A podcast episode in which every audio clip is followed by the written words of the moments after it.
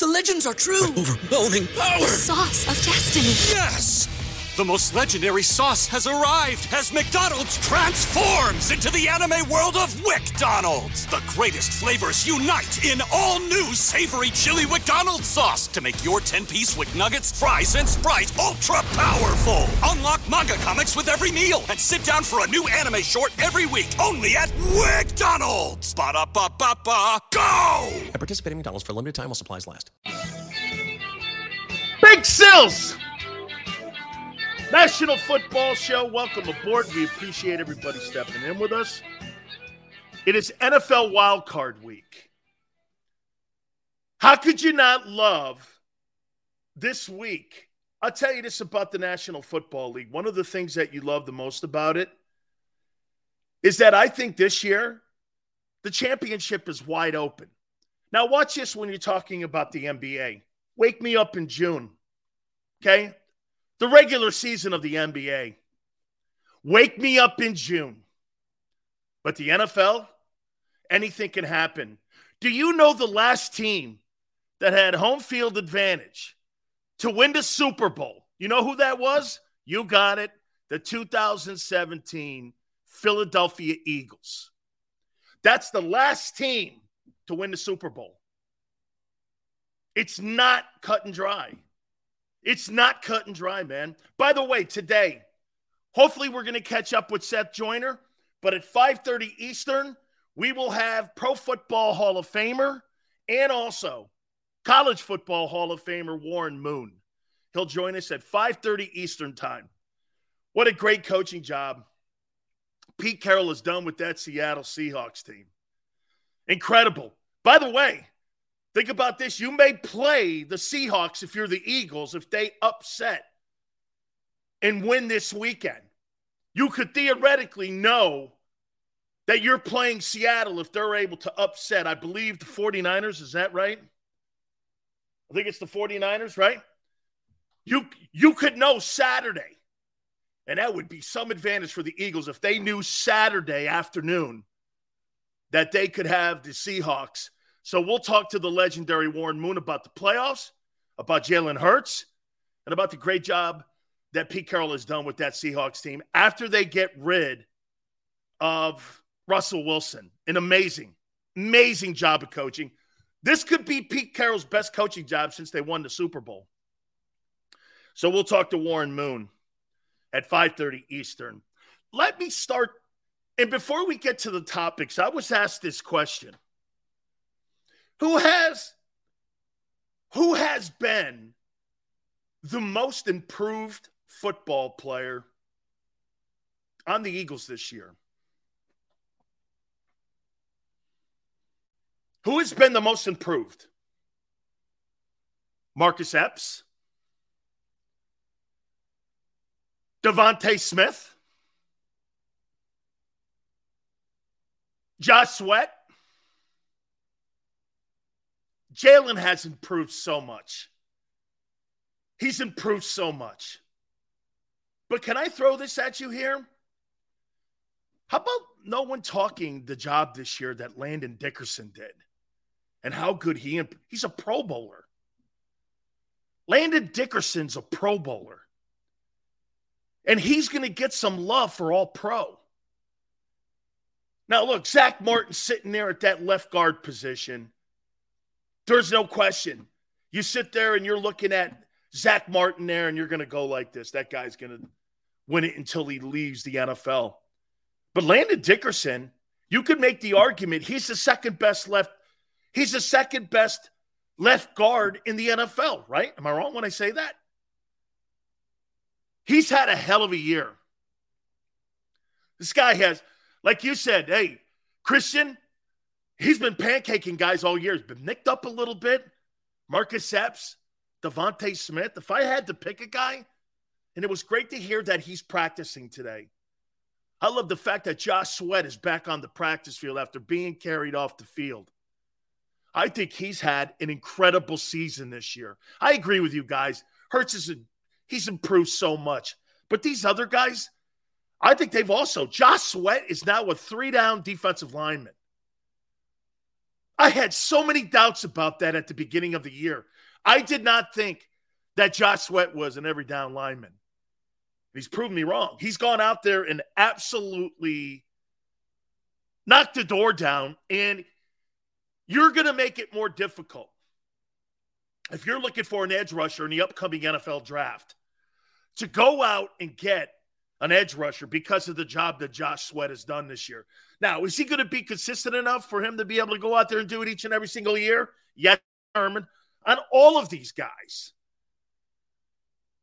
Landon Dickerson, Josh Sweat, DeVonta Smith, Jalen Hurts, Marcus Epps.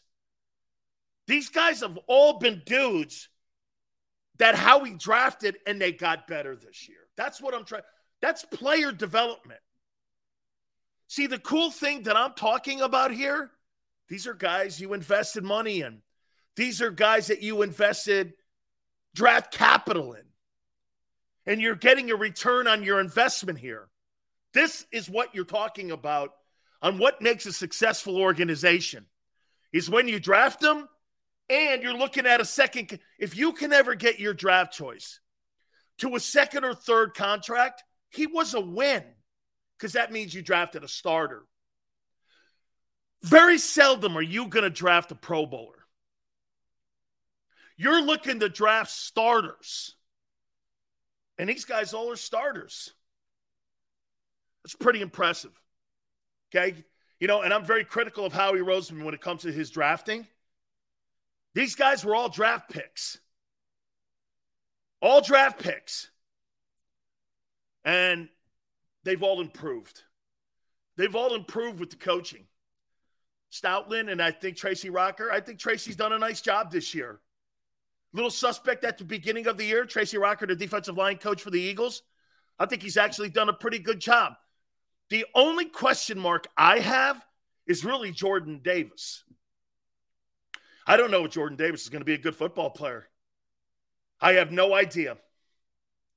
His really his first year, it's kind of like, you know, an incomplete. So I don't know. And, and, and if I'm Javon Hargrave, Javon Hargrave is going to make a lot of money because you know why? The Eagles aren't sure on Davis. You're not going to let you're not going to let Javon Hargrave walk onto the street with 11 sacks and 60 tackles. You're not. When you're not sure that guy, you see what, what the organization was hoping for with Jordan Davis? They were hoping he showed enough for them to be able to move off of Fletcher Cox or, or Javon Hargrave. They can't do that now. So the guys they have, I'm not moving off anybody in that interior line until I'm so, until I'm sold that Jordan Davis is more than just a spark plug. He's got to be more than just a run stopper with the 13th pick in the draft. I'm not sold on Jordan Davis. Jordan Davis has not shown me enough to move off of Javon Hargrave. Maybe Fletcher. Maybe. I think actually, would we not agree with this? I think since they got Suh and Joseph, I think actually Fletcher Cox is up this game. I think he looks pretty good. I think, you know what? I, I, I might invite Fletcher back, not at 14 4. Not at 14 4. But I think Fletcher Cox has actually upped his game. You know, if the Eagles went out and went like this to Fletcher Cox, here's 7 million bucks with opportunities to make 10 to 12 million. I think Fletcher Cox might come back. Why would you want to go to the grass potentially greener on the other side? Now, if you want to be a gypsy like Ndamukong Suh and chase some bucks and opportunity to win a ring, okay, that's cool too. There's no issues with that. That's what Ndamukong Suh did. You know, after Detroit, Miami, Los Angeles, the Bucks, now the Eagles, he turned into a gypsy. That's okay. He's a hired assassin. Fletcher could do the same route and do that too. No way. I'm not calling Jordan Davis a bust. Absolutely not. Absolutely not. And, and, and, and if it sounds like that, I'm sorry. I'm not saying that Jordan Davis is a bust. I just need to see more. I don't think he's a very productive player. I'll be very candid with you. I don't I I do not think he's a very productive player. He's never been. You've got to be good with who he is. He's Vince Wilfork 2.0. He wasn't very productive at Georgia. He was in the last two years, with all those great talented players that they have down at Georgia, he's probably the least defensive interior lineman and the least productive guy of all of those dudes. Nine sacks in 44 games? I don't know. That's not very that's not very productive. He's a heck of a, a talent. But as I've told you about Jordan, I don't think Jordan Davis has ever lived up to his skill. 478 at 330 pounds. Guy's got a great broad jump. The guy's great, but he doesn't really have a very good motor. Can I tell you who Jordan? I don't know, Tone. Maybe you guys could say this. Can I tell you who I think Jordan Davis is? He's Joel Embiid. And what I mean by that is guys like Giannis, guys like Jimmy Butler, guys like those dudes, they up their game in the postseason. They don't get hurt and they're never out of gas. Joel Embiid's out of gas in the postseason. Jordan Davis gets out of gas. You have to put his ass on a pitch count. Okay? One thing you don't ever have to say to an athlete, or should you ever, be in shape. You know why? It takes no athleticism to be in shape. That's a desire and a skill that you have internally that you know you have to be in shape. That kid doesn't have that in him to be in shape. Dude, I, I, I mean, is he hurt? I didn't. Did he play last week? You would have thought he would have had a million reps last week against the scrub Giants. I think he's lazy. Maniac. I, I think Jordan Davis is lazy. Maybe a better comparison is an early Jordan, I mean, an early Barkley with the Sixers. I think he's lazy. If I were to if I were to say a criticism about Jordan Davis this year, he showed flashes and he was lazy. He wasn't very productive again. Okay? Just saying. No, leave it to Sil- Joseph. Don't you want more from Joel Embiid in the postseason? Or is it just me? Don't you want more from him? Don't you want to have him out there like Giannis is? Or like Jimmy Butler? Or some of these other guys? There's always something with your Sixer team. Dude, I got to get, I'll, I'll, give it to Harden, man. Guys revamped his game. He's playing his ass off. Good for him. Got to see more from Joel Embiid, dude. That's all I'm saying. I, I, I want my stars to step up in the postseason. Davis only played eight snaps. Hey, man, watch this. I never said this about an athlete. I sure hope he's hurt. Why would he only get eight snaps against scrubs? Why would he only get eight snaps? I'm just saying, hey, I want to see more from him. I think this year, I think he's incomplete too. D minus kind of shit. He didn't impress me. In, in no form or fashion did he impress me at all this year. I mean, it's one thing to be a guy who goes to the combines and puts up those great numbers. It's another thing for a guy to go out and be. I think Milton Williams was more productive this year than he was. Milton Williams, to me, outplayed him. Well, Silsey was hurt again. Dude, you're the 13th pick. Most 13th picks and most first rounders in the top 15 contributed to their team this year. Okay? Just get better. I'm not calling him a bust, but you can't be lazy. And it's laziness. I think, hey, I think he let down Howie a little bit because they want to make decisions on DTs. Because the priority is going to be to re sign CJ Bradberry, and make a decision on Darius Slay. What do you do with Darius Slay? my opinion, I think Darius Slay is starting to show signs of going the other way. And the other two guys are 26 and 27. I don't know. Slay's 32. You're going to pay $18 million to Darius Slay this coming year? Probably. Probably. But I, if I had my choice, I would draft a corner and I'd keep CJ and Bradberry, and somehow I would try to move Darius Slay. Why he's got value. He's 32. This dude probably has one more year. That was always the key in New England. They let go of Darrelle Revis. And they got assets back in return. Joey Porter Jr. I think he's going to play more of a safety, Taylor, when he gets to the NFL, the kid from Penn State. I think he's going to be more of a safety. If I had to put him out of position, I don't know he's skilled enough to play the cornerback position in the NFL. I think he'd make a great safety back there. To somebody like that, I would I, I would put him at safety. I think he's a hitter. You know, he he's got a little bit of John Lynch in him. He's a ball hawk kind of guy. I like him, man. I think he's a good football player. Okay? Uh, Joseph, remember when Sills wanted Russell Wilson? So did Howie Roseman. Thank you for reminding me that your GM wanted him too. They made calls for him, they inquired about him. Yeah, Joseph. So I guess great minds think alike. I guess great minds think alike. Let's get into the topics. I would think about letting Slay go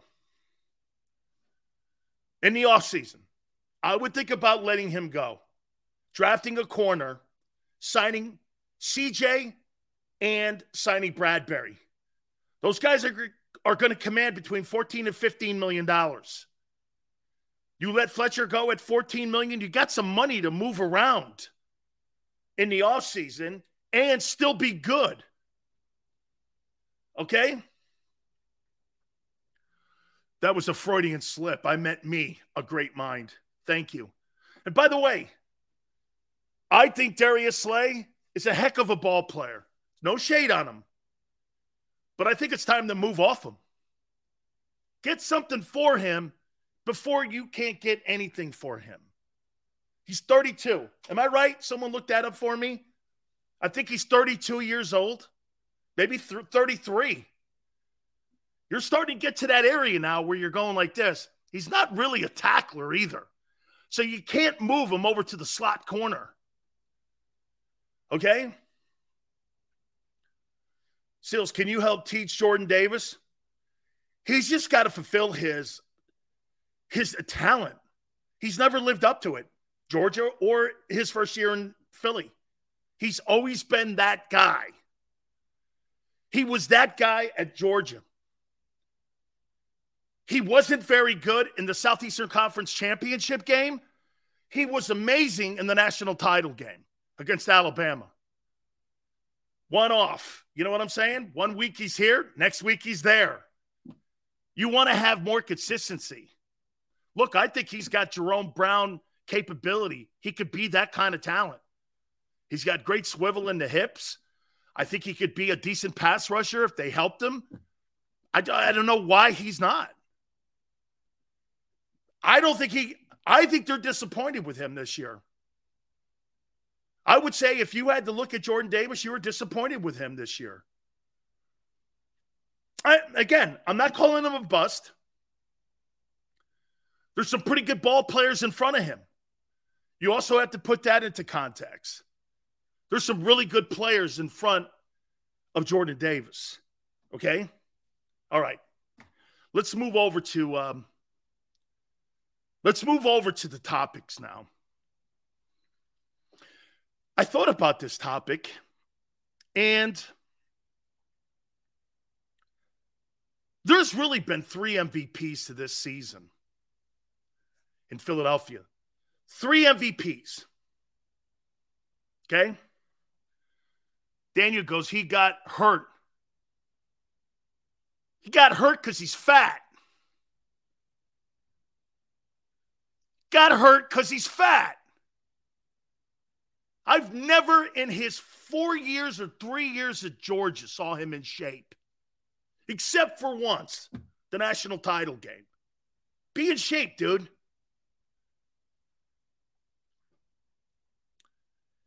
This season has been built by three people. Who is the MVP of the Eagles? Jalen Hurts? Howie Roseman? Nick Sirianni. Of those three guys, look, we can all do the easy layup, all three, Sills. No shit. In your opinion, who has separated themselves on why this team is where they are right now? Jalen Hurts, Howie Roseman, or Nick Sirianni. We're going to go over all three guys and the importance. Okay? Who? Hurts. Howie is MVP. He put all those guys in a position to succeed, says Roland. Ikun goes Sirianni. Howie says Taylor. Staley says Hurts. These three guys have all had Jalen Roseman. I like that. These three guys have all had great years. All three of these guys could be the MVP at their respected skill set. Jalen could be the MVP of the league. Howie is going to be the executive of the year, and Nick could win coach of the year. How many times do you have things like that where you have the GM of the year, the coach of the year, and potentially the MVP of the year? Very rarely do all three guys collide. Okay? I mean, very rarely do all three collide like this. Let's take a look at Jalen first. Jalen's play has been, and his improvement as a football player has been off the charts. I'm going to tell you something, and I'm going to relent on one thing, and I'm going to agree with some of you here on Hurts. You guys said this at the beginning of the year. I kind of laughed and scoffed at it. I think Jalen Hurts has improved more from his first year starting to his second year than more Josh Allen and also Lamar Jackson did. Now, I'm not going to say Lamar Jackson. I thought about Lamar. I wanted to put that out there because in Lamar's true second year starting, he was the MVP of the league and led the NFL in touchdown passes. And he also won 14 games. And he was a unanimous MVP. And he did gain 1,400 yards and he did lead the NFL in touchdown passes. So he had a superior year to Jalen. So that's kind of a tough one there. So the improvement is probably Lamar. Lamar had better improvement. He was the MVP of the league. He was a 1,200 yard rusher. He was a 36 touchdown thrower. Jalen's got 22. Was it close? However, his improvement is bigger than I think Josh Allen. I agree with you. Thought about it last night before I said it. Josh Allen got better with better coaching, and Josh Allen got better with Stefon Diggs. There's no question about that the addition of that skill, being on a perimeter like that, has made him a different player. Plus, let's not forget the most important thing Brian Daboll. Brian Daboll is like the quarterback whisperer. Look at Daniel Jones. Daniel Jones does not look anything like he has since he came out of Duke. This was a really good year for that kid. I'm not saying you build your franchise around his ass, but what I'm telling you, I think that guy's had a hell of a season. Okay? Joseph, I, I have to agree with some of you guys. Hurts is not better than Lamar Jackson. You're out of your mind. You're out of your. J- Jalen Hurts will never lead the NFL in touchdown passes. Ever. That's not what he does. That's not what he does. Now, Jalen may, in his seven year brief career that he's going to have, he may lead the NFL in total touchdowns. Like he may have 15 rushing touchdowns one year and 25 passing touchdowns. You could see something like that where he could potentially have the most TDs of any player. That I could see. But he's never going to ever lead the NFL in touchdown passes. That's not how they call plays here. They don't call plays like that. They have designed runs. He's going to be hurt. He's going to miss games. This is a fact. Get used to it. Jalen's a better passer than Lamar. How can that be? The guy led the NFL in touchdown passes. I don't, I don't, he has not displayed that. He has not displayed that. That's not a true statement. You don't have facts to back that up. Now, the completion percentage kind of goes to your argument. Sills, he's got a higher completion percentage. He went from 61 last year to I think he's at 67 this year. I don't think Lamar Jackson ever gets above 65, 66, 67% completion percentage. And that's where the true elite arms are. So maybe he is more accurate. Okay, maybe he is a tad bit more accurate. Lamar's a better athlete, though. Lamar Jackson's a better athlete. Okay? Lamar can't pass from the medical tent. Neither can your guy. Before you start barking about Lamar's health, worry about your own guy's health. He's not even healthy going into the divisional game. You're talking about Lamar's health? I mean, I'd worry about your health. Your, your guy's been hurt the last two years. It's not going to get better. All of a sudden, he's going to get healthier. That's not going to work like that. I'm starting to believe that, Rock, and I'm going to hit on that a little bit later on Lamar and potentially not playing this weekend. I got an ass with that for sure. Okay, I do. I think Jalen Hurts has had a really good year. Um, it's going to be interesting to see how the Eagles handle him in the offseason and what they're going to do. Are they going to let him play into his final year of his contract? Is there going to be a handshake of an uh, uh, uh, of an agreement? Is there going to be a short term? Is there going to be a short term contract? Are they going to give him a signing bonus? Are they going to help him out? I, I, I don't know. He's the lowest. Always know this: Jalen Hurts is the lowest paid guy in your offensive huddle for a reason. That's why you're able to acquire all these pieces that you need. It's the only reason. That'll go away if they, once they sign Jalen Hurts to a contract that has substantial money behind it, Howie will never be able to go out and do the things that he's doing right now.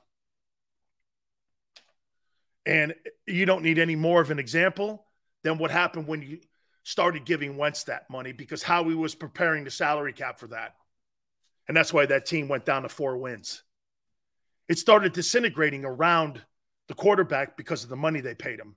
Same thing with Joe Flacco and what happened in Baltimore. Once they started playing Flacco, they had to get rid of Anquan Boldin. They had to get rid of Ed Reed. They had to get rid of uh, Bryant McKinnie. They had to get rid of all those guys because they couldn't afford them anymore. That's just the nature of the beast. Sills, what's your grade for Roquan Smith signing? A plus. He's the best tackle machine in the league. Him and Warner, the kid in San Francisco, are the best interior defensive linemen um, in the NFL. Those two guys are the best interior line, uh, linebackers. Roquan Smith is a machine. Fred Warner is a machine. And they're pluggers, they're hitters, they can cover. They're the premium two inside linebackers in the National Football League. You you cannot get better. I'll tell you what, they're not quite Ray Lewis because Ray ran a 4 4. Um, but I'll tell you what, these two guys are a tick below Ray. Ray is the best interior middle linebacker that's ever played in the NFL. These guys are kind of right below him, and they hang out there. He, they're good. Roquan's a very expensive, TJ, absolutely. But when you want a Ferrari, you got to pay premium money for it. You're not going to get, you know, you're not going to get a hometown discount with a Ferrari. You're not going to go in there to Enzo Ferrari and go, hey, can I get a hometown discount? I'm Italian. it's not going to work. It's not going to happen, guy. You know? Those two guys are spectacular. Let me move to Howie Roseman's job this year. Let's put his drafting aside.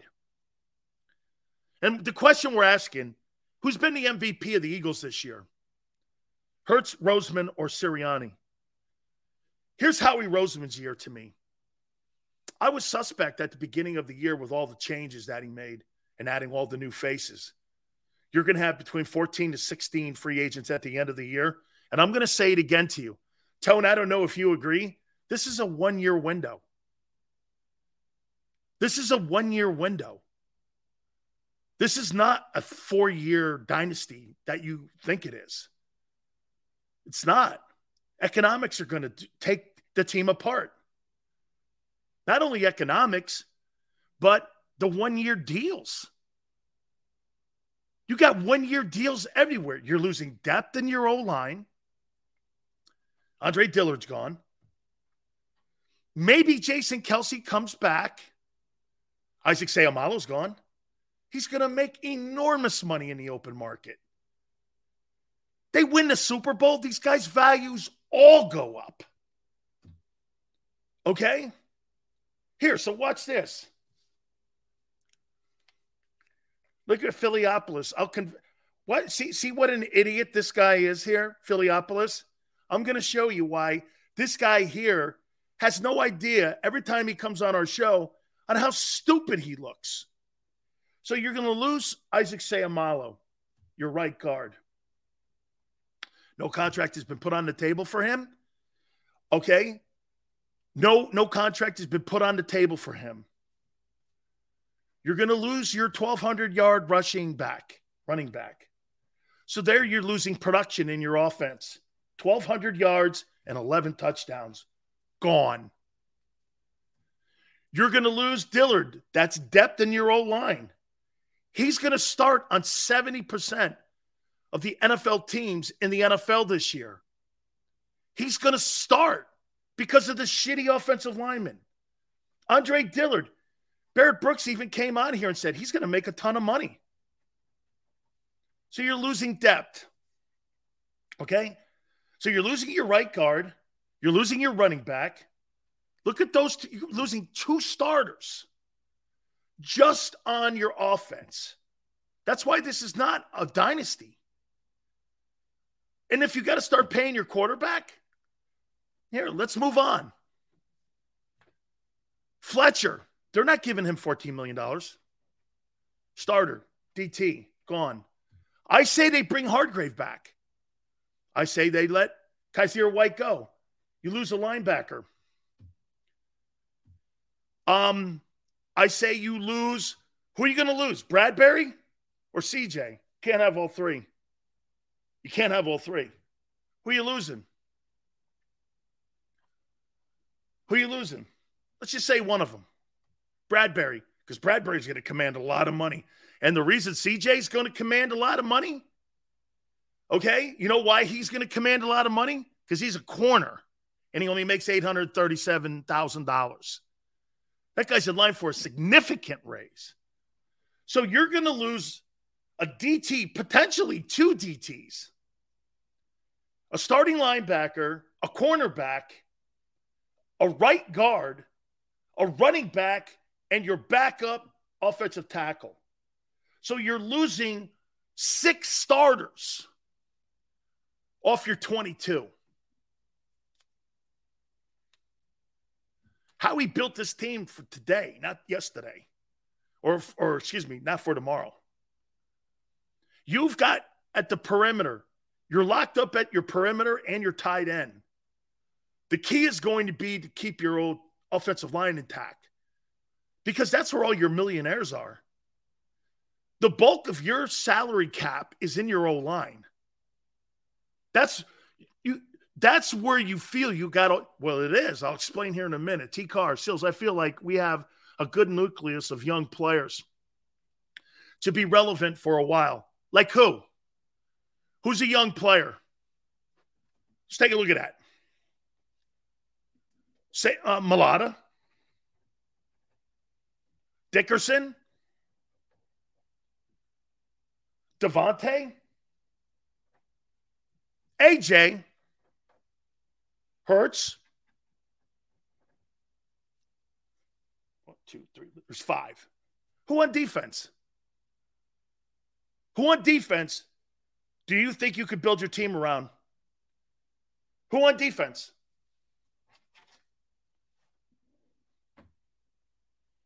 Got Mailata, Dickerson, Hurts,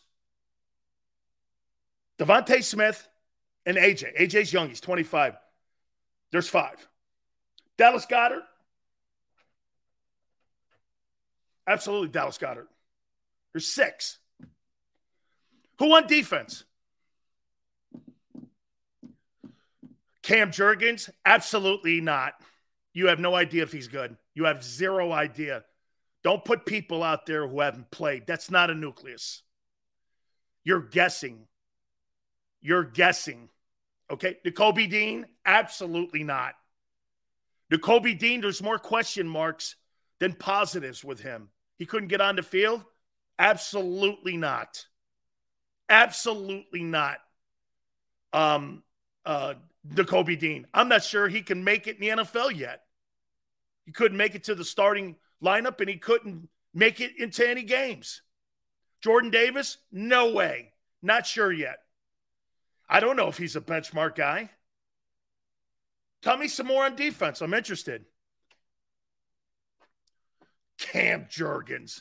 He hasn't played, but maybe two downs, and this guy's got him as a benchmark guy. Whatever. Two plays. Here, every time this guy Philiopolis opens his stupid hole, he shows you what an idiot he is. Cam Jurgens. Okay.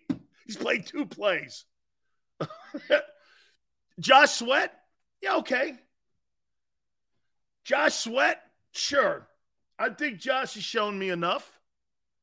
Josh Sweat. So you've got Mailata, Hurts, Dickerson, DeVonta, AJ, Goedert, Josh Sweat. So one, two, three, four, five, six. You got seven guys. Dean will start next season. Wishful thinking. Wishful thinking. So seven of your 22, that's not bad. That is a kind of that that's a good core. I'll, here's where I learned this from. Here's where I learned this from. I learned it from Tony Dungy. Dungy had when he built the Bucks, he had Sapp, he had Derrick Brooks, he had Rondé Barber, it was Sapp, Brooks, Barber, Lynch. And who else was on that team? Warrick Dunn. There were five guys. And then what did they started doing? They started adding Simeon Rice. They started adding Joe Jurevicius. They started adding other components to the football team. And they put free agents around the core group of guys. Tony said that's how they built the Bucks. They had like five dudes. Mike Alstott, too. That's right, Omar. Mike Alstott, too. Okay? Don't tell me what to do, Joseph. The, the, Mike Alstott was a major factor, too. Okay? Mike Alstott was a major factor. Seal, did you hear that what Gronkowski said about the Super Bowl? I did not. So Howie's got a lot of work to do, but he's done a major job this year with this football team. He's done a great job. Howie's going to be the executive of the year. And I'll tell you where Howie's strength is. Howie's strength, in my opinion, is definitely cutting deals. I think Howie has done a great job at putting. I've never seen more free agents in my life come into a place and succeed like this. Usually you don't have have that kind of success. And good for him, man. Howie Roseman has had a hell of a year. I'm going to pick an MVP of the Eagles here in a minute. How about Nick Sirianni's job? Yeah, Simeon Rice Simeon Rice, you, you could consider Simeon Rice for the Hall of I mean, not, not for the Hall of Fame, but Simeon Rice You could you could make an argument he should have been the MVP the year the Bucks won the Super Bowl. He was a heck of a ball player. The job Siri, what was the biggest influence that Sirianni had on the Eagles this year? What do you think that was? What was the biggest influence? What's his biggest impact that he has on a team? Like when you're talking Andy Reid, play calling, he's pretty decent when it comes to personnel decisions. What was Nick Sirianni's biggest role on this team? Hurts's role was playing and producing. Howie was putting the players on the field. What is Nick Sirianni? E. Says culture setting. Don't you think that's more Howie, though? The players that you draft are going to set the culture, aren't they? Andrew says nothing, not play calling, believing in themselves.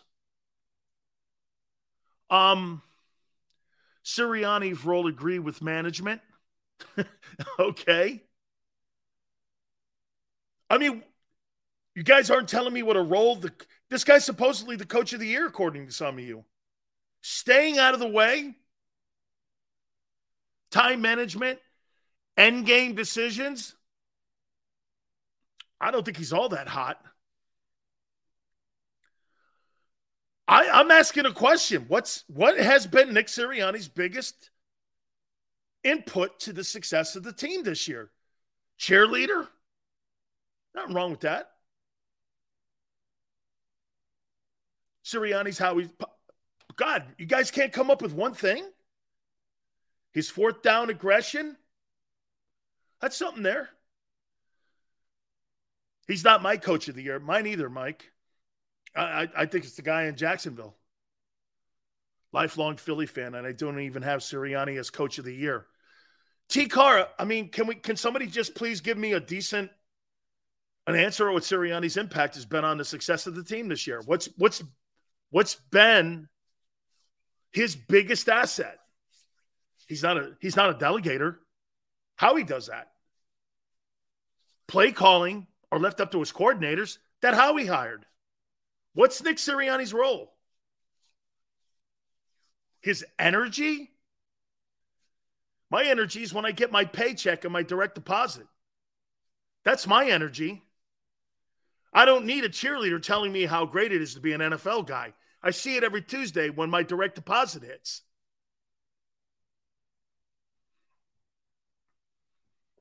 Avenging Frank Reich?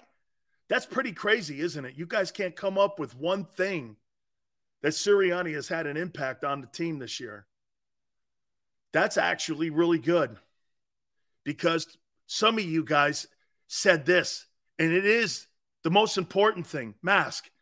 He pretty much stayed out of the way. How hard is it for Howie to stay out of the way? A lot. How hard is it for Jerry Jones to stay out of the way? How hard is it for all these guys? How hard is it for Belichick to stay out of the way? I think that's a skill.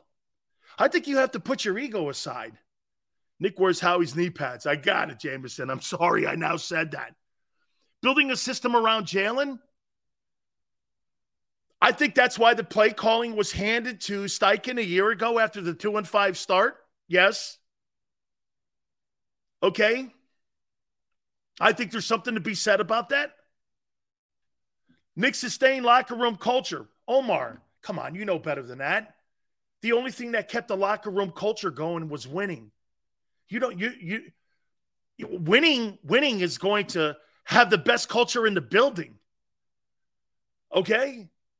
Winning, I don't know. I, I don't know about culture. The winning built the culture. Who would you want as head coach? Sirianni or McCarthy? You know what's funny you say that, Jesse? What's how, how does Sean Payton have more how do people look at Sean Payton more than they do Mike McCarthy? They both got the same playoff record. Sean Payton's nine and seven in the postseason. They make it sound like this guy here. How many lost opportunities did he have the last four years with Drew Brees of last three, four years in New Orleans? How many overcooking plays did he call late in games? All of a sudden, Sean Payton now some guru. I don't think Sean Payton is that hot a coach. I think he's overrated. I think he's overrated, like many of these coaches are that have these big time quarterbacks.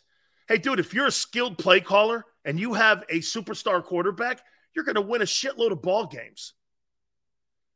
But what I like is what's going on in San Francisco right now with Kyle Shanahan. That guy started the season out with Trey Lance. He went to Jimmy Garoppolo and he went to Brock Purdy. And they still won the division title.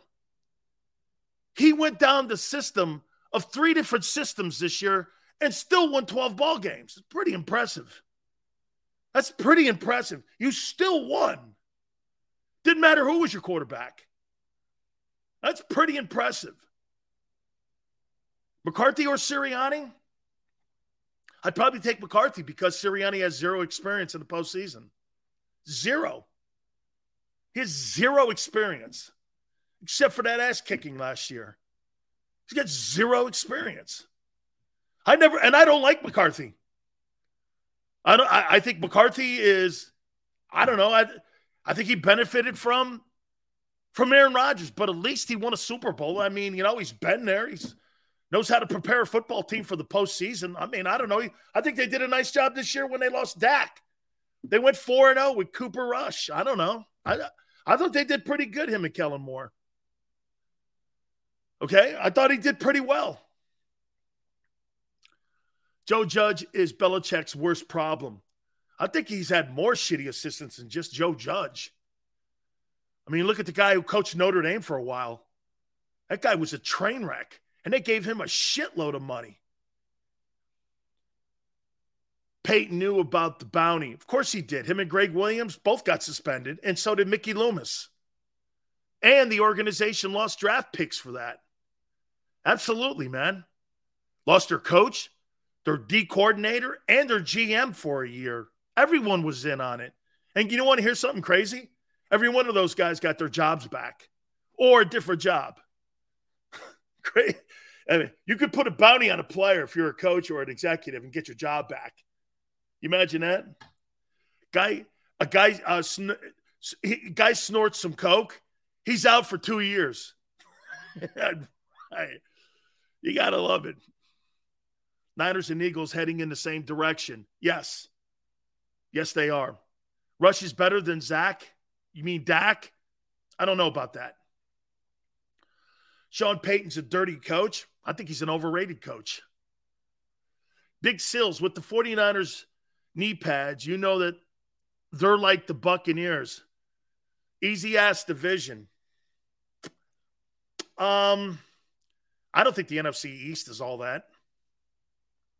Not when the quarterbacks are Tyler Heinicke, Dak Prescott, and Daniel Jones. That's not a gauntlet of quarterbacks that I have to go through. Teams were better this year. Correct, they were. They were better. They were better than advertised, but those quarterbacks don't scare me. Justin Herbert, a right Russell Wilson, um, Patrick Mahomes. That's a division to have to get through. That's a pretty good division. Some pretty good quarterbacks in that division, too, to have to get through. So I would say this to you I would go, I think the NFC East was much better than we all thought it was going to be. But I mean, the quarterbacks don't scare anybody. Daniel Jones is not making people lose sleep at night, and neither was Tyler Heinicke or the guy Sam Howell. I mean, really, those guys. I mean, that's nothing to write home about. Okay. You praise Jones, Sills. I do. I think he's no because he's gotten better. He's gotten better. But again, I'm not. That guy's not making me go, Jesus, criminy, holy jeez, oh man. He's gotten better. He's had a heck of a year. Good coaching played into that. Absolutely. I think he's had a good year. But I mean, I don't look at him like I do Josh Allen or Justin Herbert or Jalen. I don't look at him like that. Even Jalen, I don't look at him like that. I wouldn't say Daniel Jones sucks. Mopar. He's had a pretty good year, had a higher complete, completion percentage than what Hurts did. Threw for 35 or 3,600 yards this year, ran for 700 yards, had seven rushing touchdowns. he put a pretty solid season up. For where he was, he put a pretty solid season up. Commanders are week 18 champions. sure, okay. That's why Daboll's coach of the year. I think it's Doug Pederson down in Jacksonville.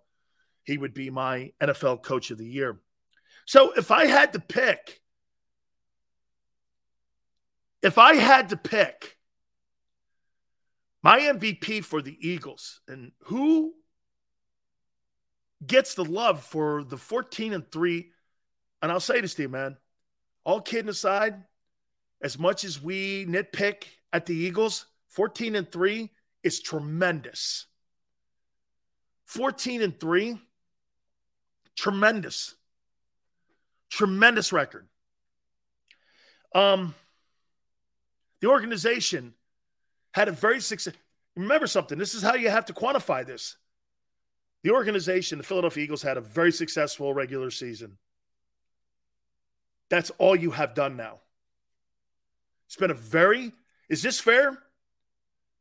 The Eagles have had a very successful regular season. Very successful. Very successful regular season. We don't know postseason. We don't know the health of the team. But what they did in, and it's all behind them now. Now we can reflect back on it. They clearly have had a fabulous regular season. Okay. Jameson says that Lane's going to play. Okay. Lane's going to play, and he's going to be playing probably at 70% because, from what I'm understanding, he's going to need surgery. He's probably going to have to line up against um, the way it could shake out either Micah Parsons and then Joe and then uh, Nick Bosa. So those will be the two people he's lined up on.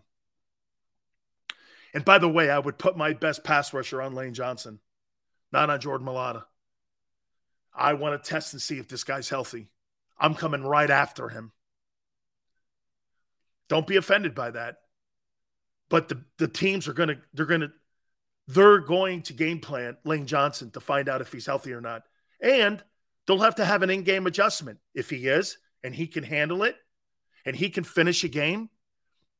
All bets are off then they'll probably flip their best pass rusher and put him back on Mailata, who has had a pretty decent year. I wouldn't say A year or B year.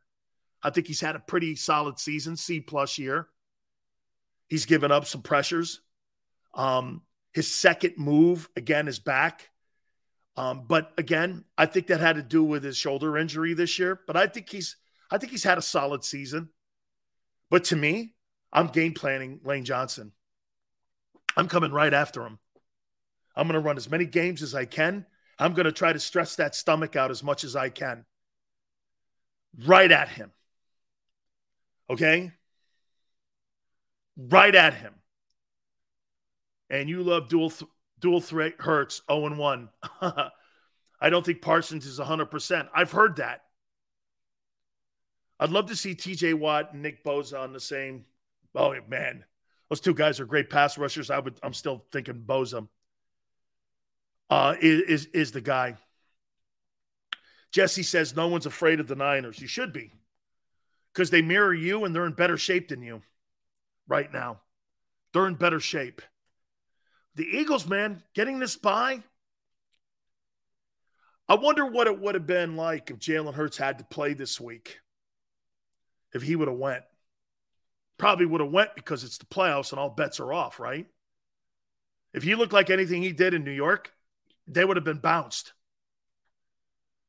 Because Lane wouldn't have played and Jalen would have been 70%. They would have been bounced. If you played this weekend, the Eagles would have been bounced. You would have been bounced. You would have probably played Seattle. You would have had Seattle no. Who's the who's the lower um, wild card? Probably the Giants. You would have probably played the Giants. You would have probably took care of them.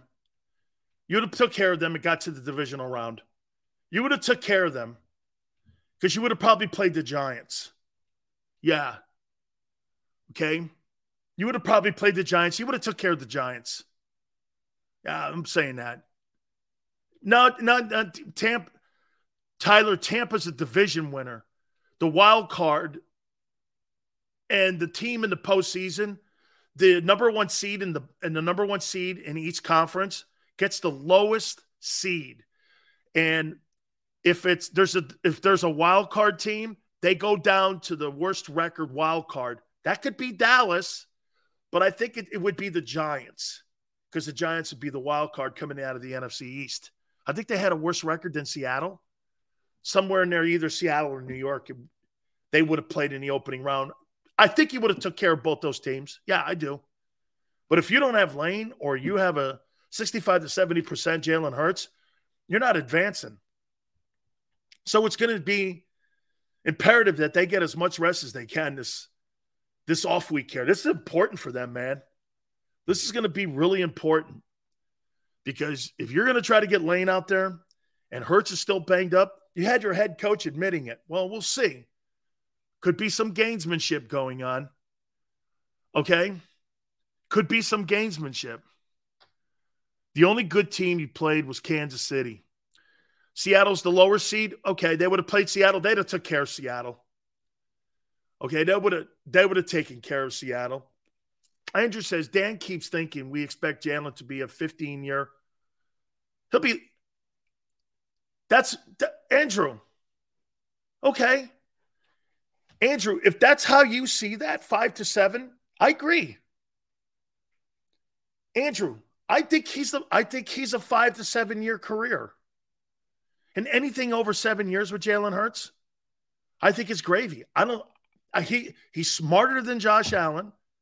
I think he plays smarter than Lamar. He may play 10. He may play 10. He, he, he's smart like that. And it's going to depend on the construction of the team. If the team is still constructed correctly, then you know, well, it in my opinion, it'll it'll it'll it'll say a lot in how long his career is. But I think Jalen Hurts has between a five to seven year NFL career playing like that at a high level. It's okay. That's kind of what Lamar Jackson is right now. RG3 didn't even get to that. I mean, Kyler, Kyler Murray didn't even get to that point, and he's already got a catastrophic knee injury. Guys are. It's who they are. Okay. Five to seven, plus he's smart, maybe 10. Sure. And productive inside that? Yes. As long as the team stays intact. It's hard to keep the team intact when you're paying a guy 45 million bucks which I don't think they're ever going to do. I do not believe they're giving Jalen Hurts 45 million. If they do, they'll never win. They'll never win it. They'll never win where they want to go if you pay him $45 million. He's not Patrick Mahomes. And those contracts don't pan out. None of them. Shit, you just gave Derek Carr $43 million. They're moving him. Kyler Murray's banged up, 46 1. Baltimore doesn't want to pay Lamar. That's a big gamble in Cleveland with Deshaun. Only one of those contracts have actually panned out. And yet to be determined on Josh Allen. We got to wait and see what he does this year. This is the first year of the $42 million contract that he signed. So we got to wait and see. Okay.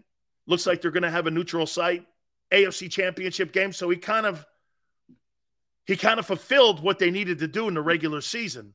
Game will be in Atlanta if all things shape up at a neutral site for the AFC Championship. So we'll see. Dak Prescott's deal hasn't hasn't returned investment. Pay a guy $43 million. Are you happy with what you're paying Dak right now if you're a cowboy? No. Okay. That's a good question. We'll do that, Brandon, later on. Who's the biggest upset potentially in the first round of the wild card weekend? We'll do that in hour number two coming up here, too. Also, have another topic. I want to hit on this one. We got a ton of stuff. Don't forget Warren Moon, hour number three. He will be with us, the NFL Hall of Famer, Pro Football Hall of Famer, at 5:30 Eastern. I have ranked the job openings. DraftKings has come out with the odds on who will be the Super Bowl MVP. Pretty interesting. Um, the offense and defensive rookies of the year, I have a vote. By the way, I sent my vote in for the MVP today. Also, wild card weekend. And as you know, I went down to top three, and my top three were Patrick Mahomes, Joe Burrow, Jalen Hurts. I put Hurts third. I had Jalen third. So, Mahomes, Burrow, and Hurts. Those were your three dudes that I put on my ballot for the um, NFL MVP. Um, do I think it was close? Not really. I think Patrick Mahomes. Um, if Jalen would have had a better record and beat Dallas and say he got to 4K with all those receivers and what they did, it could have been closer. It could have been closer. Okay. Hour number two. Please hit the like button. More topics. And again, don't forget, Warren Moon. We're also efforting our friend Seth Joyner. He may join us in this hour as well. Keep it here on the National Football Show. When it comes to the fight against insurance companies, large corporations, and the healthcare industry, injured victims are always the underdog. But that doesn't worry us. At Messa Associates, we're an injury law firm from Philadelphia, and we come to fight. Our clients know that they've got representation with a chip on its shoulder, and it's the same chip that makes Philly the toughest city in the country. Call 215-568-3500 or visit us online at messalaw.com. Messa Associates, the toughest injury firm in Philadelphia. Go for the beers, go for the cheers, go for the hit and the hits. Go for the scene, go for the screens, go for the gallery, go for the win. Go to Ocean.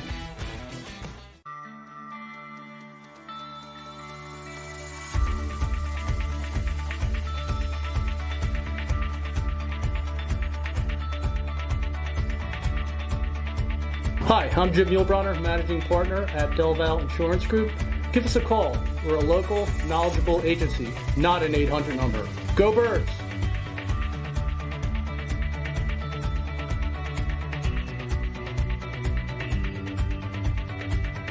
Number one, Jeff D'Ambrosio. Destination Downingtown is rolling back prices for a December to remember. For a limited time, you can own, not lease, brand new 2023 Jeep Wranglers for only $30,995 or 339 per month. New Ram starting at only $30,995 or new Ram 1500 Bighorn Crew Cabs 189 per month. Zero down can deliver. Get the price you want, the selection you need, and the VIP treatment you deserve. Jeff D'Ambrosio, Destination Downingtown, Big Finish Sales Event.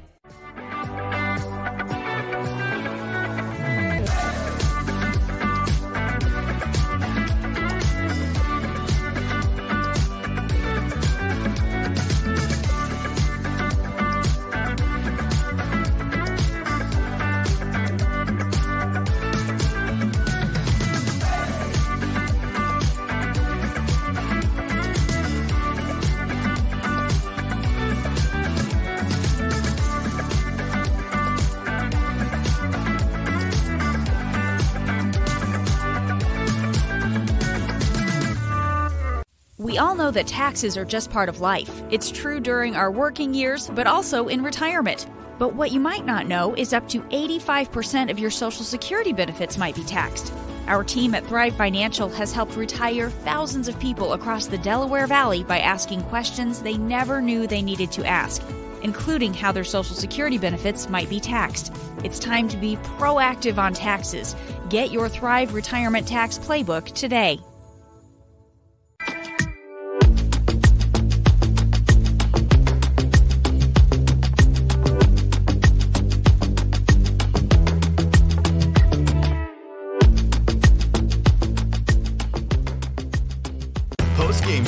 With Seth Joyner. I knew that they had a running game. Derek Gunn. He has put in the effort. Devin Caney. Had we not won the Super Bowl, what would we be saying? And Mike Missanelli. Well, you know who Philly is. Post game, now streaming on the 6ABC family of apps.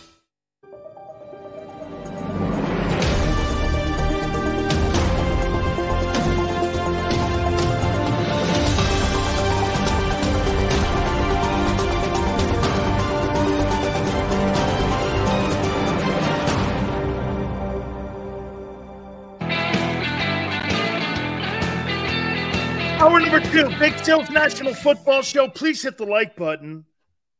I, I, I want to share this with you. So, um, I'm related to Bobby Valentine, and Bobby sent me his book.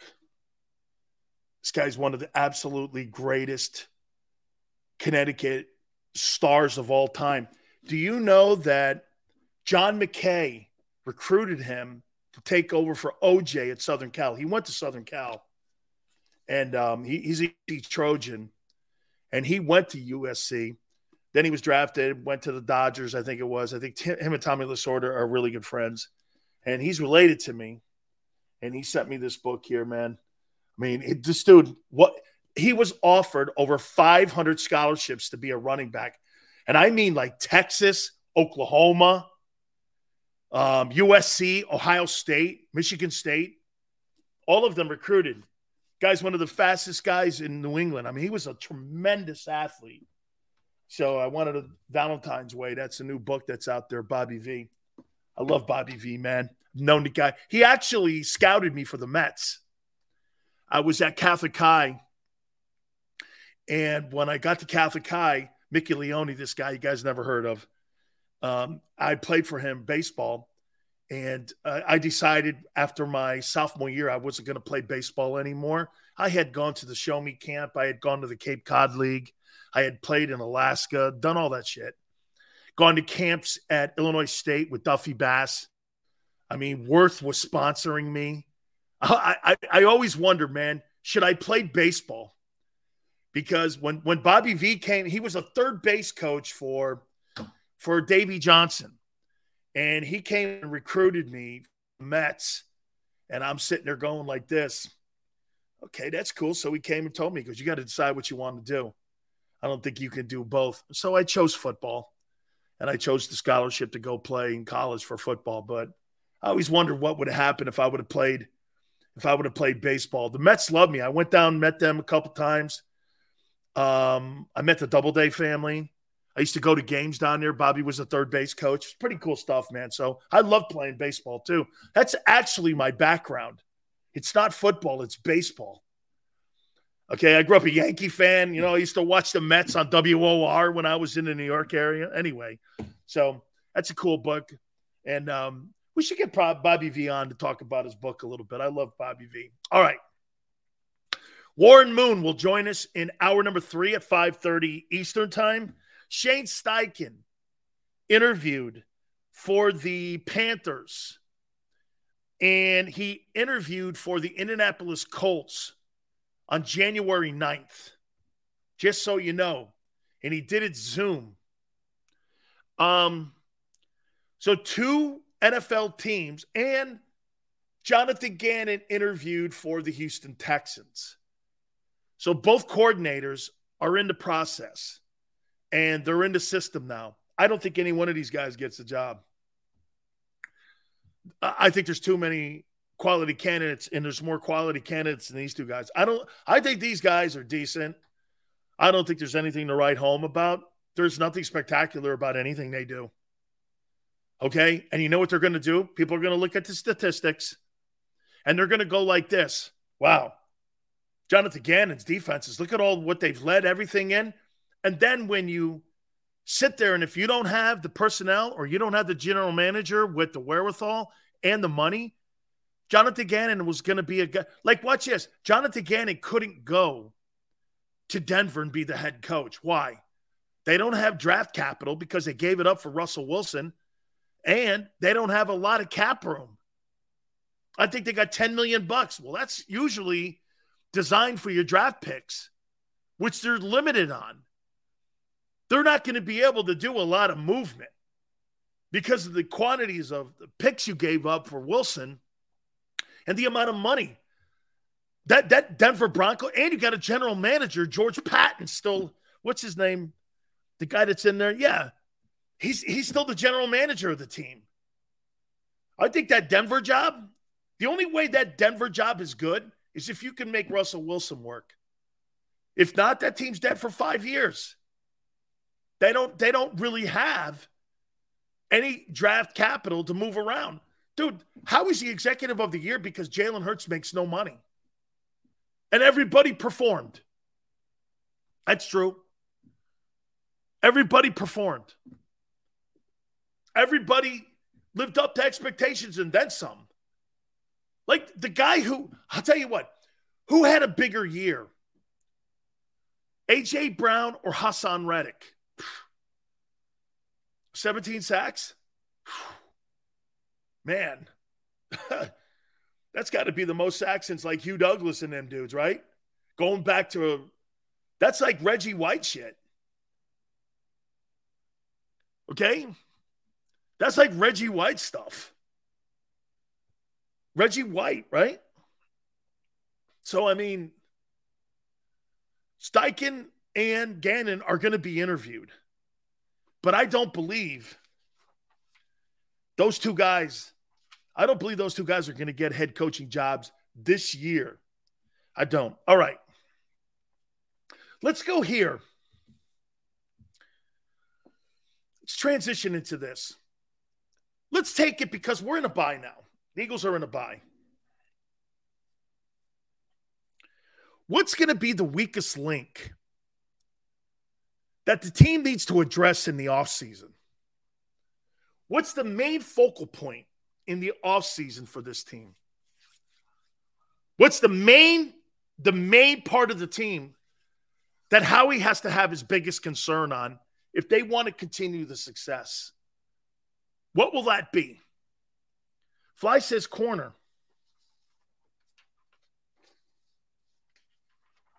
Coordinators. Interesting.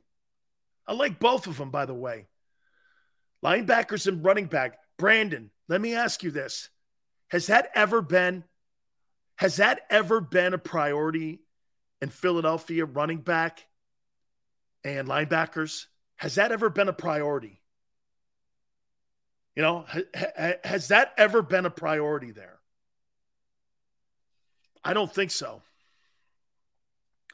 When you say tackle, KC, what do you mean tackle? Um, D line. Half the D line will be gone.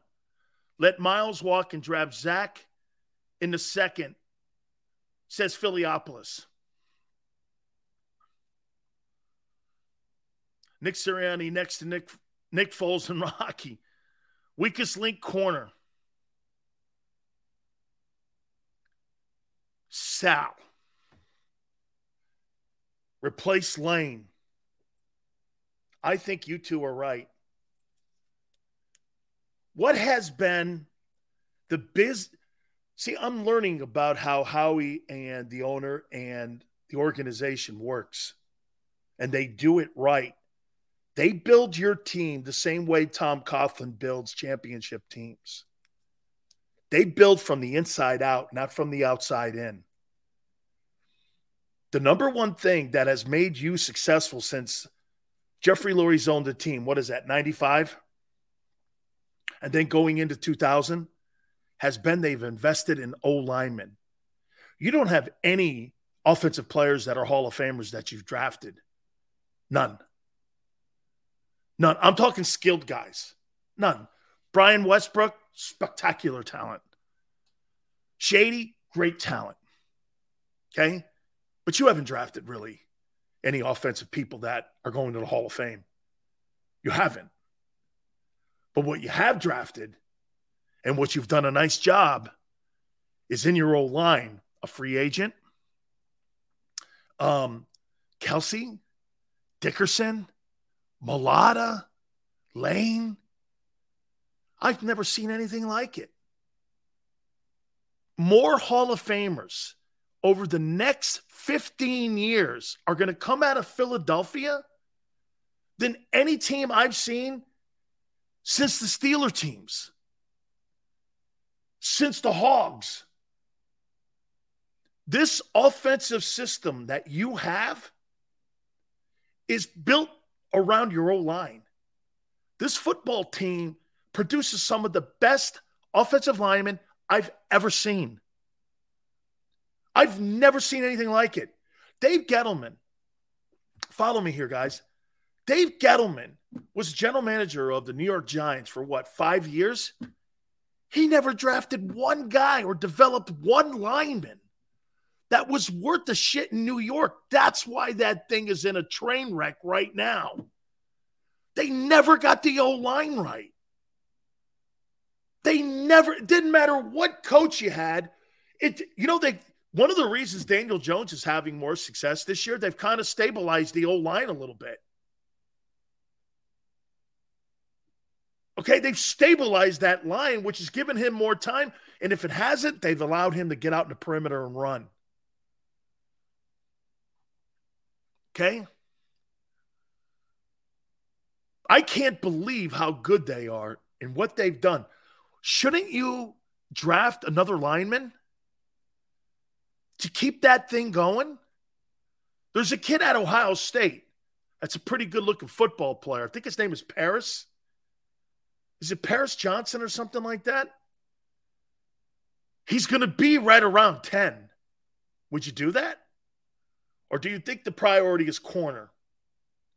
Howie's not been a very good, and follow me here. I wouldn't trust Howie Roseman drafting corners. He sucked at it. He's been terrible at drafting corners. The corners you have on your team and the three stars you have in your secondary are all acquisitions. They're not draft choices. Okay? They're not. So, should you go with what they do best? You got the best offensive line coach. Do you solidify strength? Dillard's gone. How many years do you think Lane Johnson has left? Or maybe what you do is you move Malott to right guard and you draft a player can you would you do this? Now he's making $18 million or $16 million. That's a pretty big paycheck for a right guard. And I'm not saying Mailata can't be a superstar left tackle. I, I still think he can be. But if you're going to lose Isaac Seumalo, who's making $6 million this year, wouldn't you draft a lineman that you could maybe plug in Plus, he protects. Plus, isn't this about Jalen too? You got to continue to build that line. For Jalen Hurts to have success, you can't have happen what happened in Seattle to Russell Wilson, where you start losing the center, you start losing the tackle, you start losing components in your offensive line. Keep Mailata at left tackle, Philiopolis. Okay. Eagles going to draft Peter Skoronski at 10 to replace Seumalo next year and Lane Johnson in the future. Philiopolis, so we're kind of on the same page, right? Go in the O line. That's what you've been best at. Is drafting these linemen. I've never seen anything like it. I'm talking about all time. In my time, my short time playing, my long time covering I've never seen anything like it. I, you're you're going to have Kelce Hall of Famer. Oh, who's the kid that's playing in Dallas right now? I, I, don't, I don't think you drafted him. I think you acquired him, right? Who's the kid that um, Tone? Who's the guy that's in Dallas right now that played forever and they got him off the uh, White Castle line? Uh, that he's now playing like I think he's playing guard Cowboys now. I mean, he played left tackle forever. He's a Hall of Fame guy too, and he played in Philly forever. So there's going to be a shitload. Yeah, Jay. Uh, yeah, Peters. Peters is going to be a Hall of Famer. Lane's going to be a Hall of Famer. Kelce's going to be a Hall of Famer. Shit, Landon Dickerson. Once Zach Martin retires, he's going to be the top left guard in the NFL. It's absolutely insane. It's absolutely insane. I got people from the XFL want to come on the program. Let us know. First day of practice is Saturday. I'm working on the rock. Jason Peters was not drafted by the Eagles. Yeah, no, I said he was acquired. Yeah, no, he was acquired. I, I, I yeah, I said that. Keep drafting O linemen, and let and and and and here, and let Howie be Howie. Dude, Howie found Darius Slay in Detroit. How Detroit and the pencil dude let that guy walk out the building is incredibly awful. It's criminal. How we got to steal there, got to steal with CJ in New Orleans. Keep letting him do that. He can't draft him.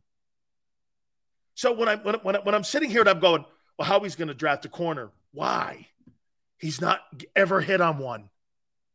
He's never hit on one.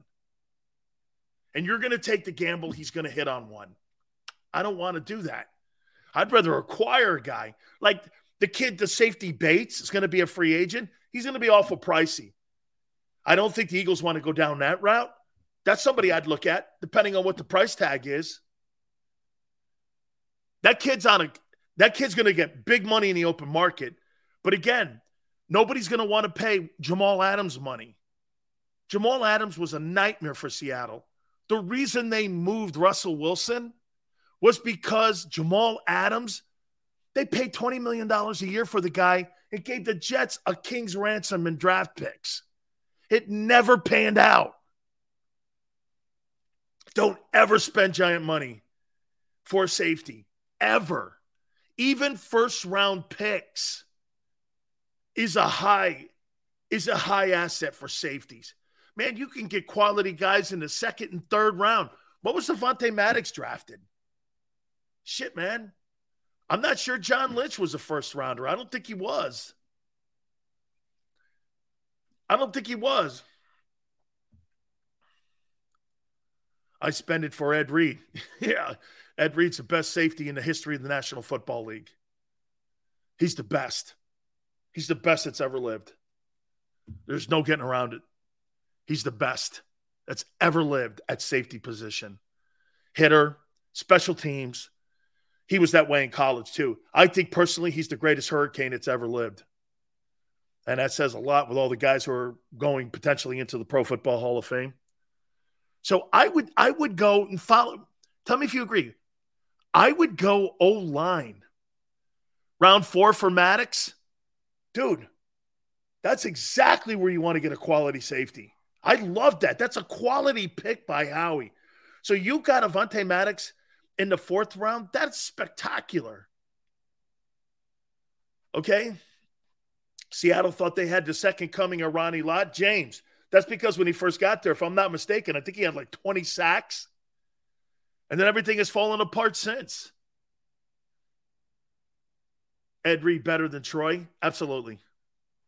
Absolutely. He's more accomplished. Look at his resume. Two time NFL Defensive Player of the Year, 11 time All Pro.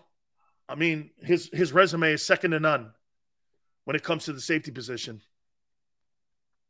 The, nobody has a better resume than Ed Reed at safety.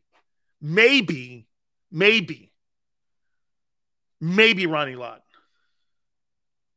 Maybe. But Ronnie first came into the NFL as a corner.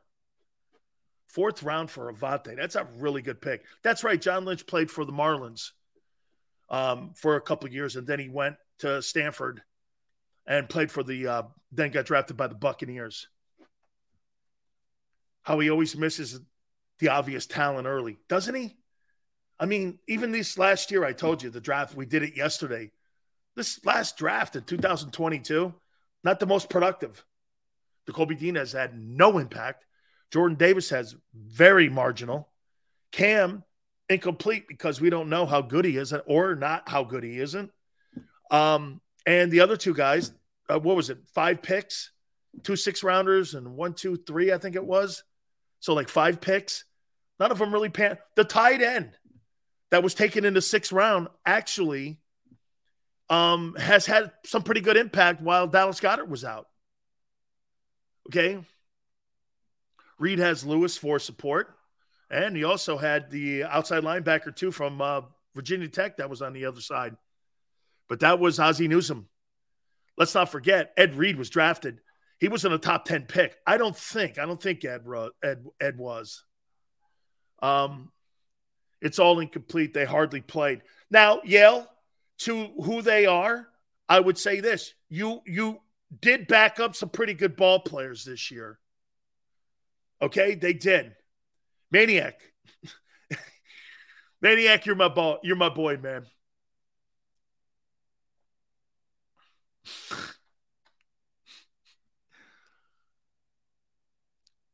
Who are your top three tight ends this year? If Dallas Goedert doesn't get hurt, he's in the top three. Seals, what do you think about trading for a stud MLB? That's not who the Eagles do, man. That's not their MO. That's not their MO. They had a chance at Roquan Smith. They didn't want any part of that. I think they look at the linebacker position as another widget play. I told you guys, here's one thing you always have to remember when you're talking about building a team. There's there's a couple money positions when you're building a team edge rusher, cornerback, wideout. I think wideouts are now not just the frosting, I think they're part of the cake mix. I think you have to have a tight end, left tackle, and a quarterback. Those are your premium money positions. I think the rest of those positions, I think you can fill them in. I think you can fill them in. I think that looks right. Kelce, Kelce Andrews, and Kittle. That sounds right. I think the guy in Baltimore reminds me of Dallas Goedert. I think those two guys play the same kind of game. Davis was productive until he got hurt, kind of. What was his sack totals this year? It wasn't like he was out there making. I tell you, it's not fair. He, he he he was effective in the run. He was. His limited time, he he he was. That's fair. He was. I don't think he was overproductive, though. Like, watch this. Jordan Davis did not have a wow factor. He had no wow factor. Like the guy in Dallas, the edge rusher, he had a wow factor this year. He had a wow factor. Okay? Yeah, he did. He had a wow factor. How he drafted JJ, Whiteside, Reagor, Huff. Hey, Joseph, he's just not and remember this too, Joseph. This is one thing that he had. Dude, you had Joe Douglas in the building, Andrew Berry in the building, Andy Wall in the building, and you still were missing on draft choices. You're still missing. Howie's big thing is cutting these deals and getting free agents. Their, their pro personnel department in Philadelphia is 10 times better than their college personnel department. It's it's 10 times better. You guys evaluate the current pro talent. And I mean, look at Haason Reddick. That's a brilliant move. Now the see the question him coming in, the question him coming into Philly was this, dude, why did why is this guy on his third team in three years? Now you do this. Those two teams messed up, and it's why Carolina and Arizona are who they are. Because look at what this guy did this year. Philly was able to figure it out. And as I've been calling him the Rubik's Cube, they figured out how to use him. So, I mean, right? He takes up two O linemen. I don't see anything spectacular about Jordan Davis yet. That's an honest observation. And I'm not rooting for against him. I'm rooting for him. Honestly, I'm rooting for him. I want him to I want him to live up to that brilliant talent of his. I'm not I'm not rooting against him. See, though, can you please tell everyone that Hurts is better than any cowboy ever? He's not better than Troy Aikman. He's not better than uh, Roger Staubach. He's not better than those guys. That's not happening. That's not going to happen. Those guys are Hall of Fame football players. This guy's not done anything yet. Nothing. He has not accomplished anything to even remotely have that conversation yet. And that's not fair to Jalen. Okay? That's not fair to Jalen yet. He's just beginning his chapter. He's in his second chapter of his book. Those guys already have their book completed. So to put those guys into a position. That's why when everybody starts talking about these young quarterbacks and they start saying this about Mahomes, well, Mahomes is the next GOAT. I'd pump the brakes on that. You think anybody's winning six NFL titles and six Super Bowls over the next 30 years? Absolutely not. Absolutely not. Okay? Absolutely not. Jalen's accomplished nothing. He's had a, watch this. He's had a really good regular season. I mean, a really good one. A really good one. Top five performance. Best performance in the NFC by a quarterback? Yes. That's kind of it. Great wins. He's won a ton of games since the two and five start. Absolutely. Absolutely. Trending all in the watch this. Jalen trending all in the right direction. Everything. Okay. I will say this though, Joseph. Does Jalen Hurts have a better right now? Here, here. You think Jalen Hurts is having a better start to his career than Wentz did? I don't. Everybody in your crew identifies as either Big Mac Burger, McNuggets, or McCrispy Sandwich. But you're the filet fish Sandwich all day. That crispy fish, that savory tartar sauce, that melty cheese, that pillowy bun.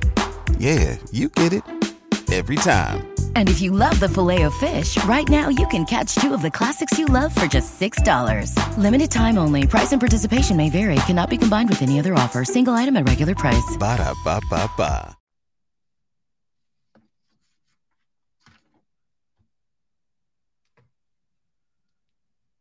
I don't.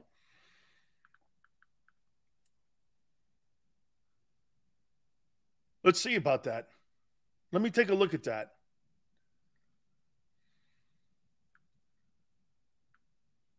Carson Wentz stats.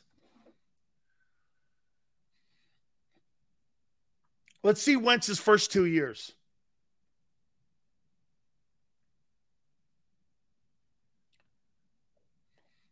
Wentz's first two years. He threw for 3,782, 16 touchdowns, 14 picks. His second year, he was 11 and 2, threw for 33 touchdowns, threw six picks, threw for 3296. And they won the Super Bowl.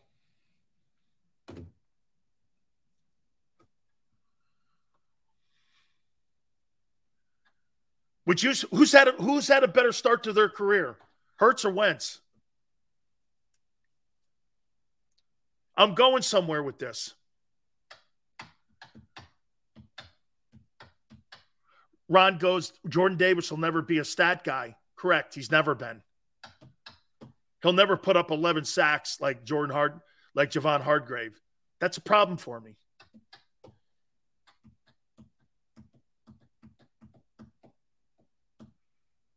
Wentz came in like Tarzan, went out like Jane.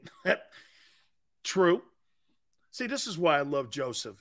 He and I go back and forth. I love this guy. Joseph, I love you, man. Don't kid yourself. Love it. Different vibe. Wentz was a franchise quarterback. Oh, what? Oh, Hurts isn't? Hurts isn't a franchise?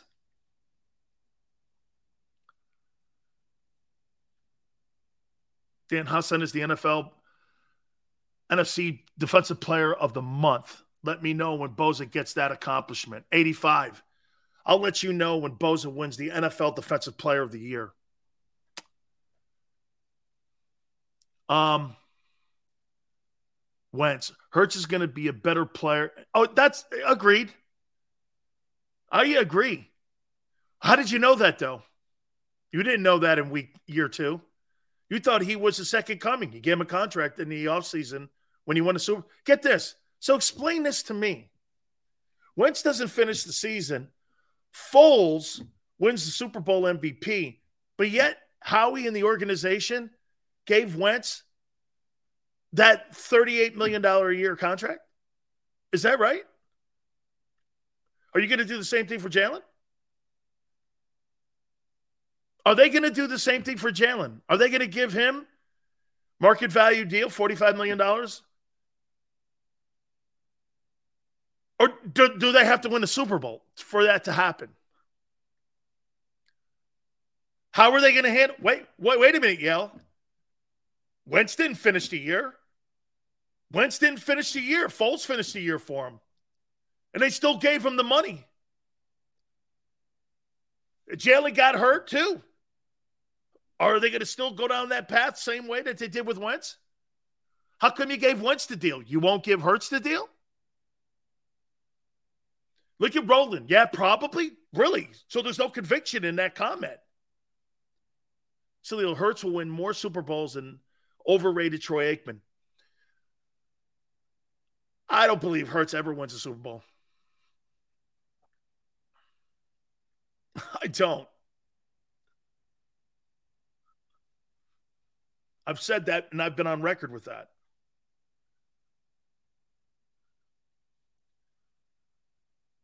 Philly did Wentz dirty. No, they didn't. He started not performing, but they paid him. Sills, real talk. What are you paying Jalen if he wins the Super Bowl? 50 million. I have no choice. Between 45 and 50. If he wins it, if he wins it, okay, five star. If he wins it, you have to pay him between 45 and 50. You have to at least match Kyler Murray's deal, 46 1. You have to. You you you would you you you don't F up the decision like you did last time. You should have kept Foles and traded Wentz. Don't screw that up this time. He wins the Super Bowl, all bets are off. I don't think he will. Because I don't think he's those dudes. But we've seen lesser players win it. I I just don't think I, I personally I look at Trevor Lawrence. Trevor Lawrence is a franchise quarterback. Justin Herbert, Allen, those guys look the part. You could build around them. If you lose certain play, players, they're not relying on their wheels. They're going to win games from the pocket. They're going to throw the ball 700 times and take advantage of today's NFL. You're never going to, you know, I, I got to keep watching what I say with that because you do have two 1,000 yard receivers. And that's a huge accomplishment for an offense that never really has been a big offense. Philadelphia is not a high powered offense, never has been. In the history of the franchise, you still don't have a 100 catch guy in one year.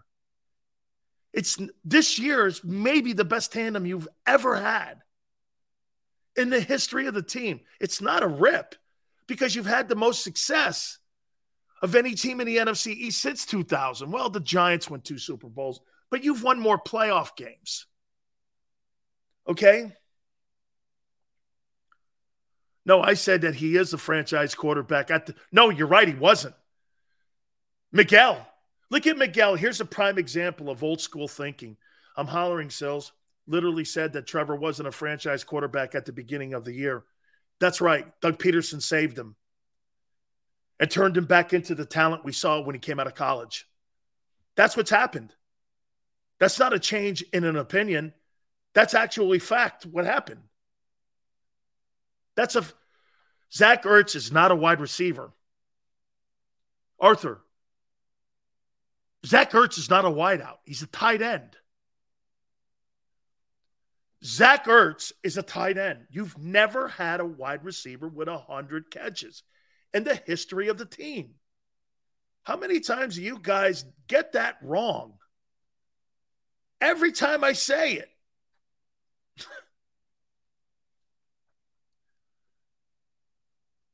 Ask Warren Moon if he would take Hurts or Lawrence I will. Doug Pederson is going to win multiple division titles with Trevor Lawrence. They're going to own that division. They're going to own it. Lawrence had a spectacular year this year 4,200 passing yards, 30 touchdowns, seven picks. Doug saved his ass. Completely saved him. That, that guy looks the part. I was talking to Shannon Sharpe about that. He said the same thing. He goes, Man, Trevor Lawrence he looks the part like he when he came out of Clemson. Totally looks the part. Okay. Um, I think Jalen is the type of guy who will not want that much. That's crazy, Daniel. You don't have Klutch Sports and Maverick Carter and all them guys because you're looking for a deal. You're looking for the best deal for your clients. Jalen Hurts depends on if they come in and, hey, if they come in before the contract is up, there's going to be some goodwill. But if they let Jalen Hurts play out the final year of his contract, there won't be any goodwill. That's why it's going to be interesting to see, okay, how they handle this. They're not going to be able to rebuild the team with 16 free agents if you're starting at the quarterback salary. People will be lost. That's just the game. That's why the NFL does it this way. They like to parity in the game. That's why there's a salary cap. See, in Major League Baseball, you could pay a luxury tax. Same thing with the NBA. You can't do that in the NFL. You get fined and you lose draft choices. 38 5, never take that. Unless they do it in the offseason and sign them to a two year contract. And they give them a bonus or maybe guarantee the entire thing. 38 5. Okay. With guys like Freddie Mitchell, Todd, and James, it's a wonder we have receivers catch any.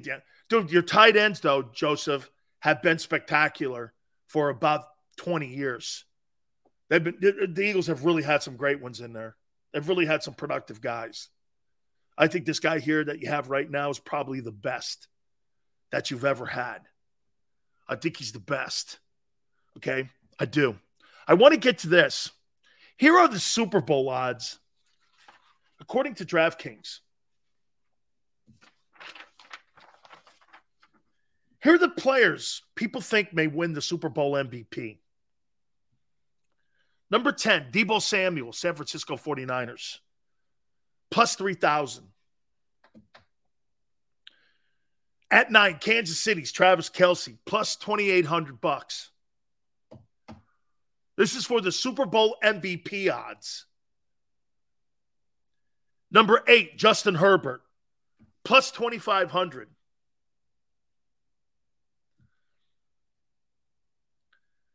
Number seven, Christian McCaffrey, plus 1,800. Some of these guys are going to be stunning to you. Number six, Dak Prescott, plus 1,500. Number five, Joe Burrow, Bengals, plus 1,000. Number four, Brock Purdy, 49ers, plus 900. This is for the Super Bowl odds as of today on players who may win this award heading into the postseason.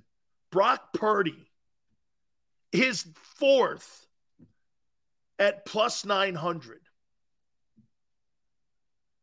Number three, Jalen Hurts, plus 650 bucks. Number two, Josh Allen, Bills, plus 550 bucks. Number one, Mahomes, plus 400 bucks. You bet a buck, you win $400. It's like that. Brock Purdy has better odds to win the Super Bowl than Burrow, Dak Prescott, Justin Herbert, Travis Kelce, and Deebo Samuel. By the way, if you look at it, there's three 49ers on this list Debo, McCaffrey, and Purdy. People love the Niners. They think the Niners are getting Vegas and Atlantic City thinks that the 49ers are getting to the Super Bowl.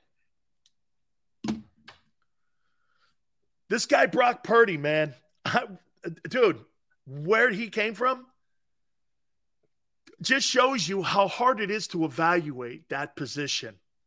This guy was the last player drafted. I know, Philiopolis, Brock Purdy, according to DraftKings, this ain't big sales.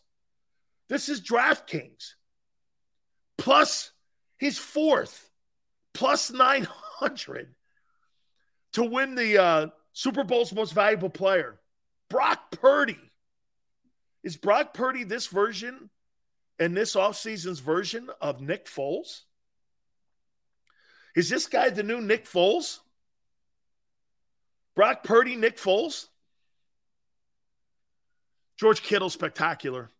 He's a great player. He's a great blocker. I question sometimes his health because he's not always on the field. He plays with a reckless abandon. I like him a lot. Um, he's probably a little bit better than what Jones was back in the day with um, um, with, with, with Montana. So he's probably better than Jones. He's kind of well, he's more physical than what Dwight Clark was. So you can make an argument he's probably the greatest tight end in the history of the 49ers. Okay, I, I, I would I would be comfortable going with some of the tight ends that they've had in that organization, which not have been a great name group. I think Clark was more of kind of like a Todd Christensen kind of dude back in the day. I don't know if you guys remember Todd Christensen, but Todd Christensen was a heck of a, a catch guy. He came out of BYU, caught a ton of passes when he was with the Raiders. So I would probably say something like that. Kittle's probably the greatest tight end in the history of the 49ers. Brent Jones was good, but I think Kittle's better. I mean, I, I like Brent. I'm a I'm a big Brent Jones guy, but Kittle's better. And and you got to remember something too. The type of tight end that Walsh wanted was more of a versatile kind of guy that could catch passes like Jason Witten. See, personally, I look at Jason Witten. Jason Witten's not a Hall of Fame tight end to me. I mean, Jason Witten caught more passes that meant nothing than any other guy in the history of the league. I've never seen a guy catch more non important catches than what Jason Witten did. Jason just, they didn't mean anything. They were empty calories. Cowboys were behind most of the time or stumbling along. I mean, Jason Witten's got statistics that don't matter. You know what I mean? Just, they just don't matter. He beat the Eagles a bunch. Okay, were the Eagles really that great in the early 90s? I mean, like from 95, from 90, after Reggie left, from from 95 to 2000, I don't really think the Eagles were all that hot. In that little time, then 2000, they started getting better when Andy showed up. Okay. So Witten was like in the 90s. I don't know. Whatever era he played, he sucked. I mean, the Cowboys were never, plus the quarterbacks he had too weren't very good. Quincy Carter and them kind of dudes. Guy was a train wreck. So there wasn't a lot of great quarterbacks too. There was, you know, I mean, he didn't play with a lot. He played with Romo. I don't know. I think Jason Witten, not, I don't think Jason Witten's a Hall of Famer. I mean, come on, man. You think he's better than Antonio Gates? I don't. Ray Rhodes was a coach of the year when he was in Philly. I think he did it twice too, by the way. Witten stats are like eating celery. Whitner Novacek. Jay played in more significant games. Um, and Jay started his career with the Cardinals. I, you know, probably Witten reluctantly say that. But Novacek, it's got three rings. I mean, how about Hurts four years, 28 million a year? You're going to pay him only $3 million more than your wideout? No way. No way, 85. You're going to have to pay him 40. Two year contract guarantee both years and give him the give him the 80 million.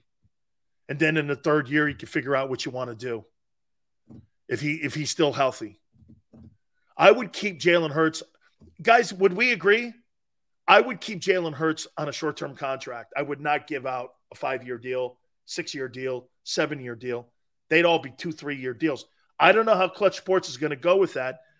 The only way that they'll bite on that is if you guarantee almost all of it. Watch this. I'll give Jalen Hurts two years, $80 million.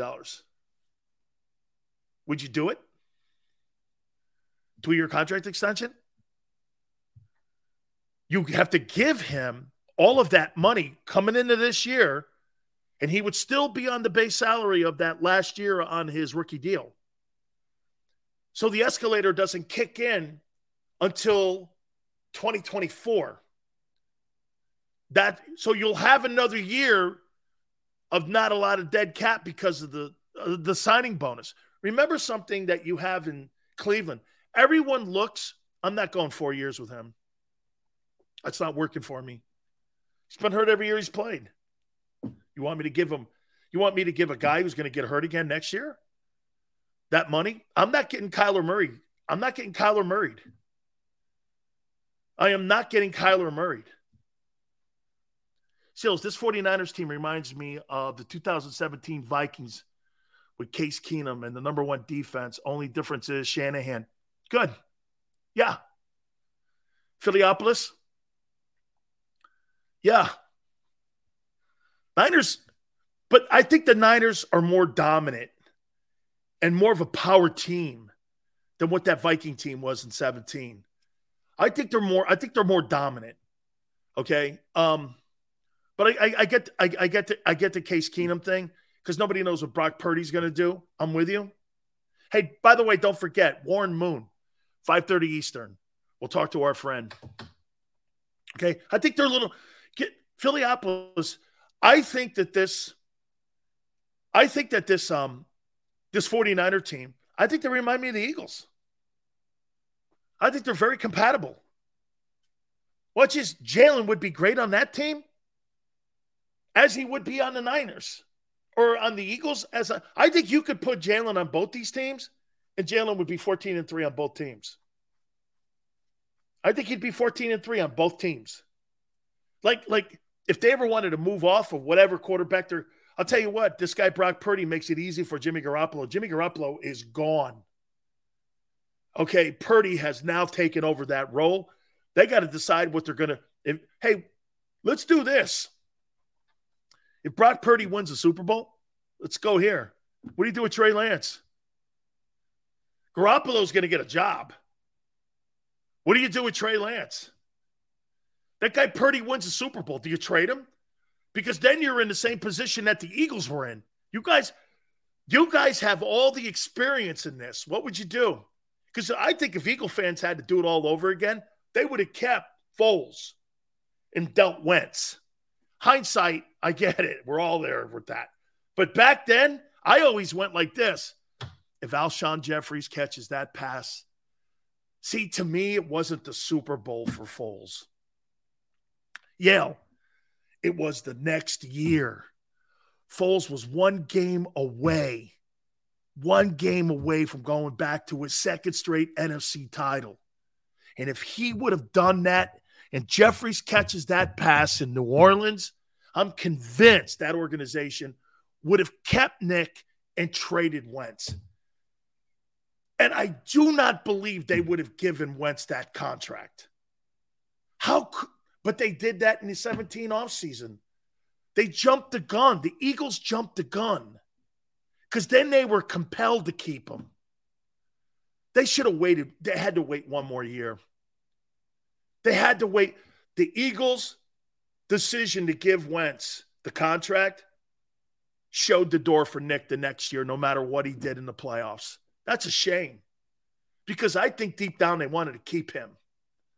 But financially, they couldn't because they already gave the contract. See what a bad decision will do to an organization? That, or, that move right there was the beginning of the unwinding of the Super Bowl 2017 Eagle team.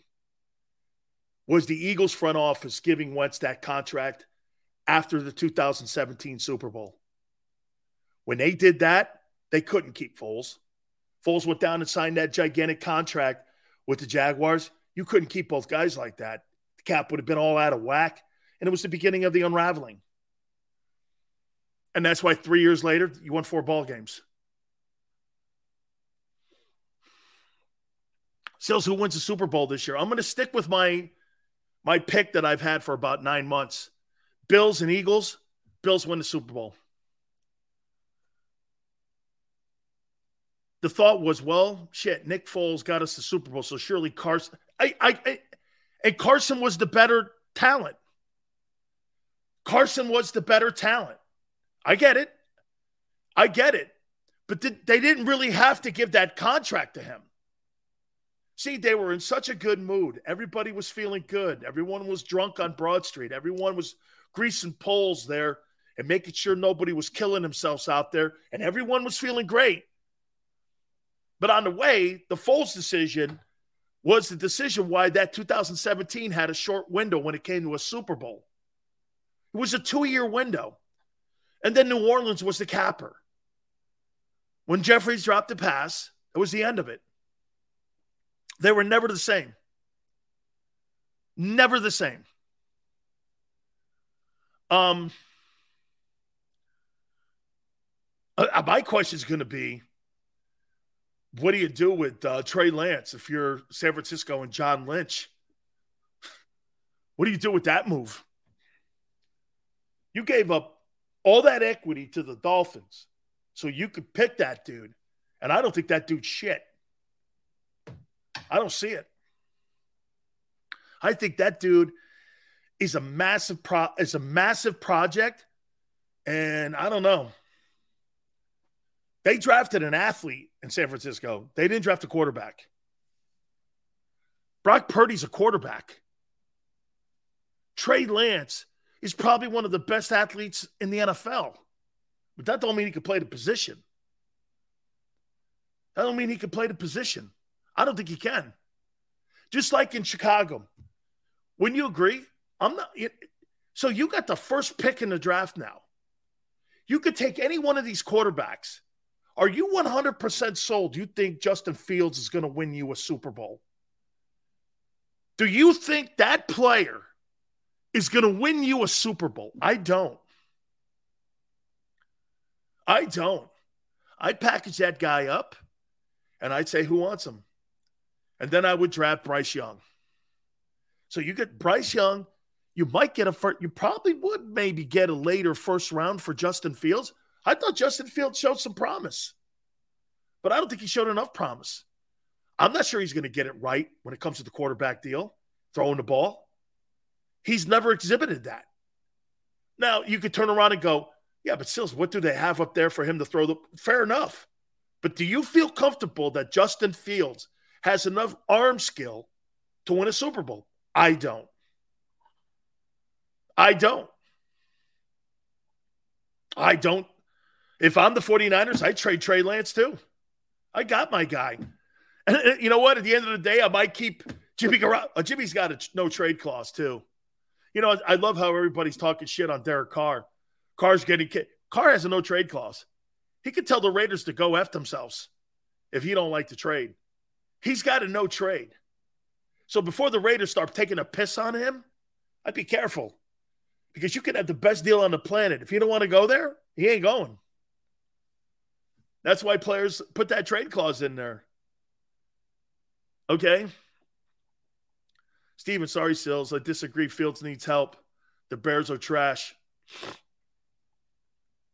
Yeah, but I saw a quarterback in Cincinnati with the 31st worst offensive line. He did have skill guys. He did have skill guys. Ja'Marr Chase, Tee Higgins, Dick uh, Mixon. He did. Okay. Still, he took the Bengals to the Super Bowl. And I would ask you this too, Stephen. Name me one guy in the history of the Bears that has been a decent quarterback in the last 60 years. Can you? Can you name me a Pro Bowl quarterback in the last 60 years in Chicago? Pro Bowler. McMahon, I think, made one. So I have to revamp it. Name me an all pro, an all pro quarterback. They've never had one. I mean, you have to go back to Sid Luckman. McMahon wasn't all pro. And Pete Montana out, or Elway, or Marino. That ain't work. That ain't happening. that ain't happening. Jay Cutler. Oh, I forgot about that, Steph. Yeah. Sales, I think they keep Fields. If Caleb Williams was in the 2000, I, I, you know what's funny, Maniac? I thought he was, um, I thought he was eligible for the draft. He's not. He's got to come back another year at SC.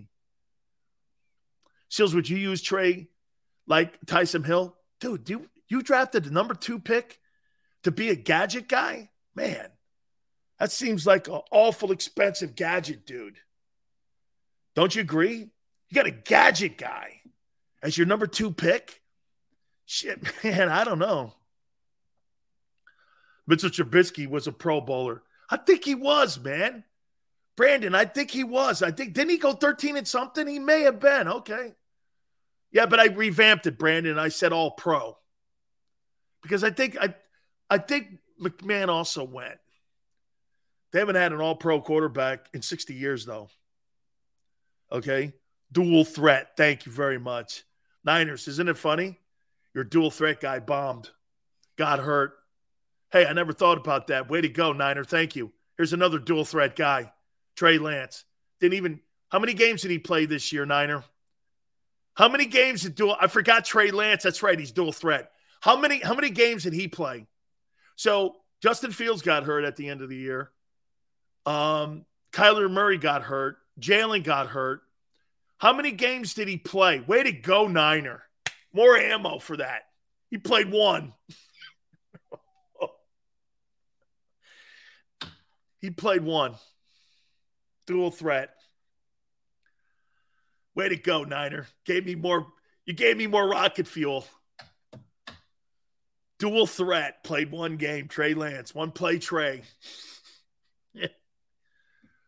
49ers 49ers 49ers DB are suspect big sales. Look up how many passing yards they gave up. That one safety they got five star, it's pretty damn impressive. Okay? Dual threat. Trey Lance. Look at this guy, 14 and 3. Warren Moon's going to join us 5:30 Eastern Time. Hour number 3. Please hit the like button. Keep it here on the National Football Show. Go for the beers, go for the cheers, go for the hit and the hits. Go for the scene, go for the screens, go for the gallery, go for the win. Go to Ocean.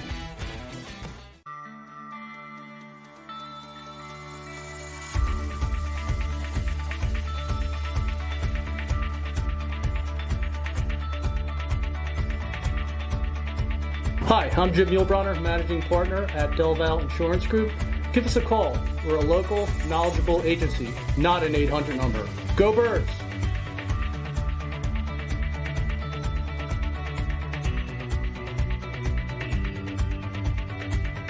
Number one, Jeff D'Ambrosio. Destination Downingtown is rolling back prices for a December to remember. For a limited time, you can own, not lease, brand new 2023 Jeep Wranglers for only $30,995 or 339 per month. New Ram starting at only $30,995 or new Ram 1500 Bighorn Crew Cabs 189 per month. Zero down can deliver. Get the price you want, the selection you need, and the VIP treatment you deserve. Jeff D'Ambrosio, Destination Downingtown, Big Finish Sales Event.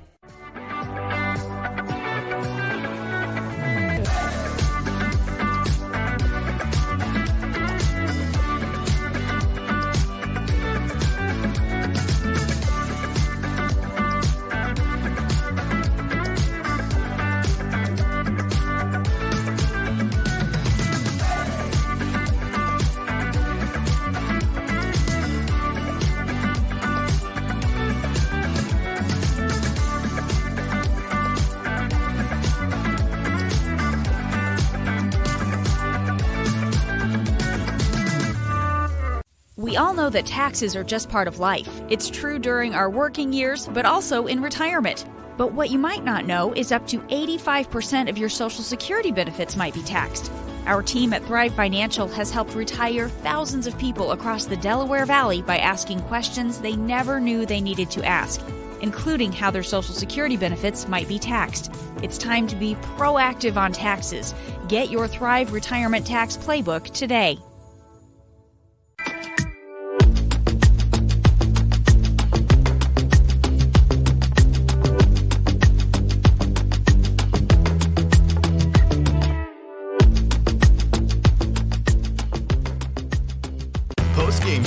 With Seth Joyner, I knew that they had a running game. Derrick Gunn, He has put in the effort. Devan Kaney, Had we not won the Super Bowl, what would we be saying? and Mike Missanelli. Well, you know who Philly is. Post game, now streaming on the 6ABC family of apps.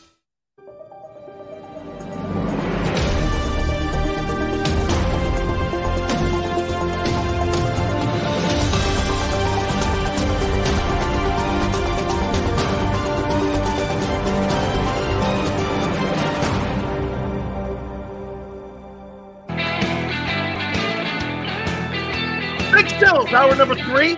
Warren Moon in this hour. We'll talk to our Hall of Fame friend at 5:30 Eastern. We'll talk to him about Jalen Hurts. We'll talk to him about playoff football. How about the job that Pete Carroll has done with Geno Smith? Now, look, I know I prod you guys and I tease you guys. Geno Smith did not have a better season than Jalen Hurts, but he had a better throwing season. As my friend Tone would say, technically, Sills, you're right. But he's limited in what he does for his team. He has to throw the ball, and they have to rely on others to run the ball. Jalen's part of the entire fabric. Jalen is the engine that moves the Eagles.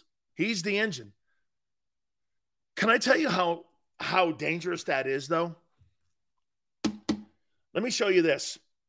And I think you'll understand one thing about why the Niners are more set up to be a long term team than what the Eagles are set up to have success over a long period of time. Okay. Tell me if you guys agree with this. If Jalen Hurts is not playing for you, you're not winning a Super Bowl. If the 49ers lose their quarterback, they're still winning it. They're set up for disaster. You're not. Now, most of you could fire back and go, hey, Sills, how would Kansas City be? You're right. That's what makes what they've done in San Francisco a little bit more of a cement franchise than yours. Okay? Now look, you you clearly could go like this. Hey, Sills, how's Buffalo look without Josh? Uh, You're dead on. San Francisco's the only football team in this league that could lose their quarterback and still win it. And still win the thing. Eagles lose Jalen Hurts. It's over. Kansas City loses Mahomes. It's over. I think they'd win because of Andy. I think they'd win because of McDermott, but you're not winning at that level. The Eagles have just showed you. Guys, you guys missed two games with Jalen, right? Eagles aren't the same the last month. They don't even remotely look the same. And it's get this, and it's not about momentum with them, it's more about injury going into the postseason. As I said yesterday about the Eagles, the Eagles are one of the very few teams that showed up every week for a fist fight. I mean, I would say 16 of the 17 fights they fought, they were in them. This last one, they kind of got went through the motions, and it, they, you know, it was kind of like, you know, it was a scrub team they were playing. It was all the kinds of shit that really just they played down to their competition. Is probably what I'm saying. That 49er team, they could lose pieces. You know who's going to win the comeback player of the year award? Christian McCaffrey. He's going to win the comeback player of the year. He was just named. What was what was he just named? McCaffrey was named the NFC Offensive Player of the Month. I see why Howie wanted him now. Howie wanted him. Howie wanted to have him. Rather have a good system in place than a shit show every year. Th- that's the 49ers. The 49ers are set in place. Doesn't really matter who the quarterback is. If it's Brock Purdy or Jimmy Garoppolo, they're going to win a ton of games. Jalen Hurts is not there. You're not winning shit, dude. You'd struggle with beating the Giants. You're not beating elite teams with Gardner Minshew. Losing Lane was big too. Compile that with Jalen's injury. Yeah, that's why the Niners are favored by many people to go to the Super Bowl. Let me tell you what'll happen. If the Eagles get out there and they put up 50 points or 40 points in a divisional game, people are going to go like this. Okay, they're back now to September, October, Philadelphia Eagle football. That's what people are going to be waiting to see because right now, and I agree. Look, 14 and 3, come on, man. Very hard to sit there and put dents inside a fender when you're 14 and 3. You know, we nitpick on shit, but this football team, like I told you this, man, you're the Eagles are like down to the last pieces of the pieta where you're just buffing out things right now and you're you're not hammering away like you have to hammer with some of these teams like Arizona or some of these teams like Carolina. Those teams right now are train wrecks. Indianapolis is another great one. Okay?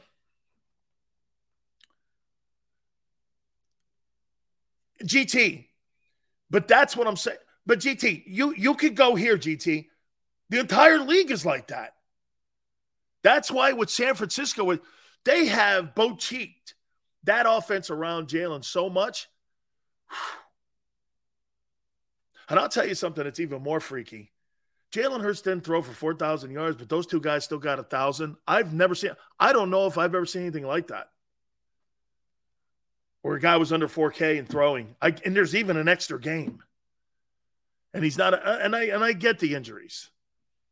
But I mean, usually when you got 2,000 yard receivers and a, and a tight end with 700 yards, I mean, those must be the only three guys catching footballs because the rest of them were nowhere. I mean, there were three pass catching guys this year on the Eagles. The rest of them,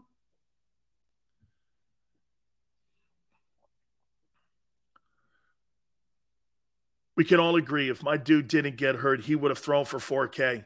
But Brandon, you keep putting the denominator in your take. See, I'm I'm I'm I'm being kinder here because hey, I, am you put the de- denominator in there though. Hurt. Second year in a row he's missed games. That's not going to get better. Lamar Jackson's never thrown for 4,000 yards. Ever. He's never throwing for 4,000 yards. Dual threat, man. It's a problem because you're going to miss games. Now, look, this may be the best year I've ever seen for a guy to maybe win a Super Bowl that's dual threat. Hurts and Allen. Allen's more of a passer kind of guy. Jalen is the total dual threat guy. Okay, that it may happen. I think you got to manage these guys better. I don't think you have to coach them better. I think you have to manage them better from themselves. Hey, and you know, I, I, I get idiots talking to me about, well, you know, would you be saying that if Jalen was, dude, Josh Allen, man, he's on the same career path that Andrew Luck was on. And I compare everyone to Luck. Andrew Luck ran with reckless abandon and he destroyed his career. He destroyed his career. Eagle One goes, Sills, how do you see the NFC playoffs playing out in the playoffs? But your offense struggled against. Um, how do you see it? Russell Wilson. Russell Wilson wasn't really a guy in my Russell Wilson led the NFL in passing touchdowns in his career. I want to make double check that. I want to be correct on that. But I think Russell Wilson led the NFL in passing touchdowns. So before you say dual threat on Russell Wilson, he was a passer. Russell Wilson stats. I think Wilson led the NFL in touchdown passes one season.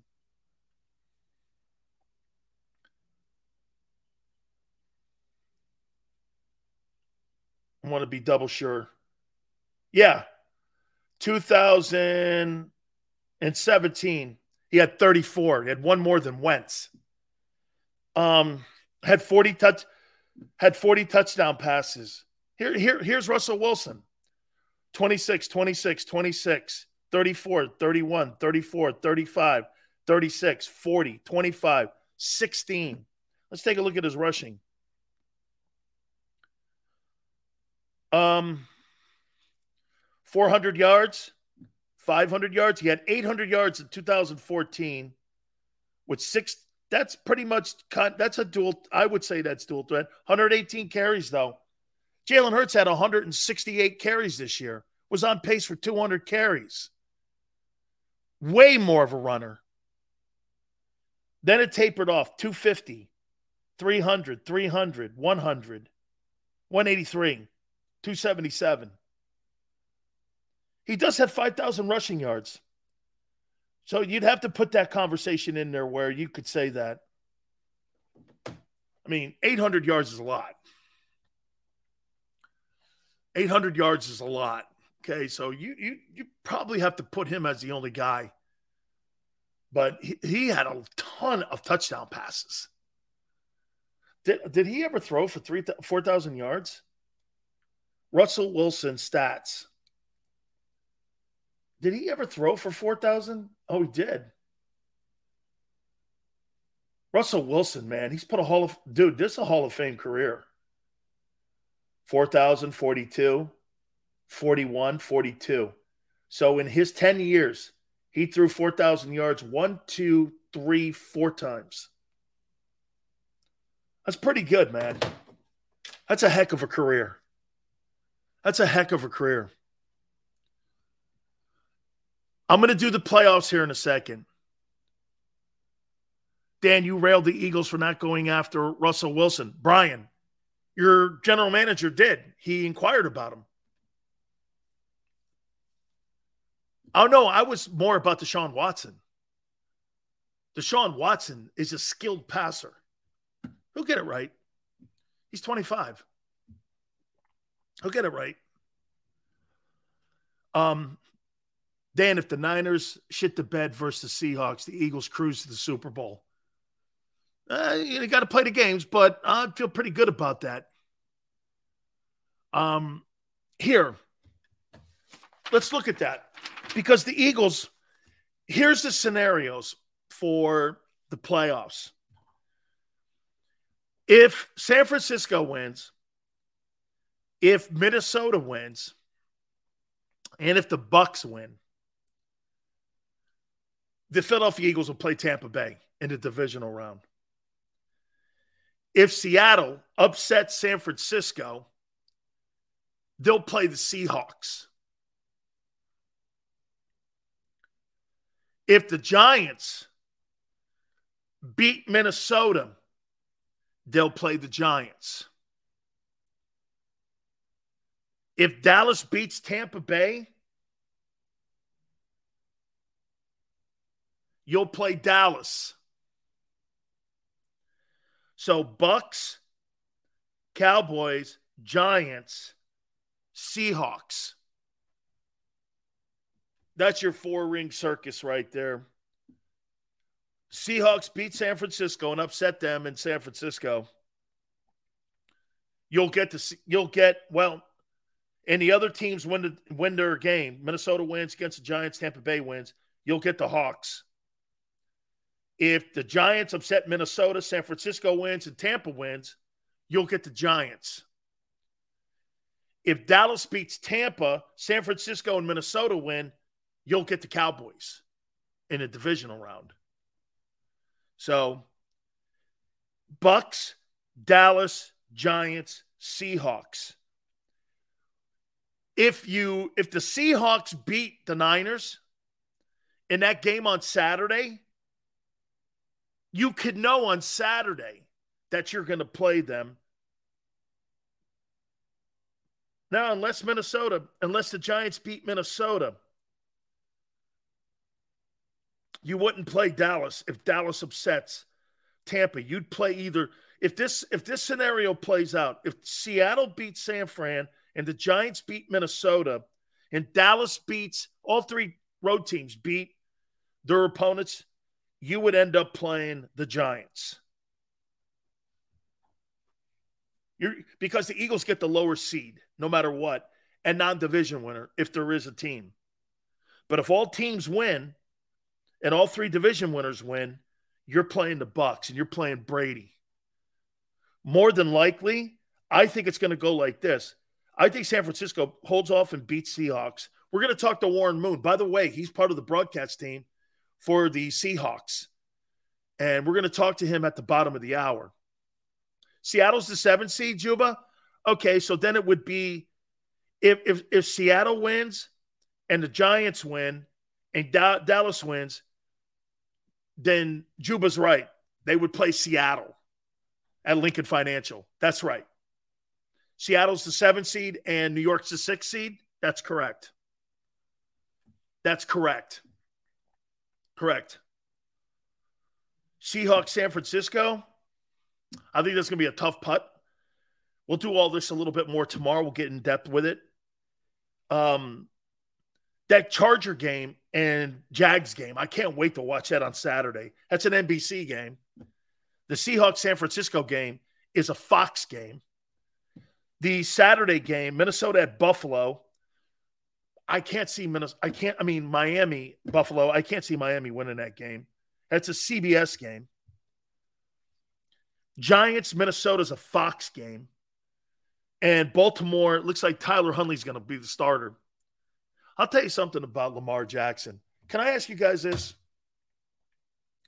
You think he's not playing because of the contract? Please don't say yes. Please don't say yes. Because if you do, I'm going to lose a ton of respect for that guy. Come on, man. You put your team in this. They offered you a contract. You didn't like it.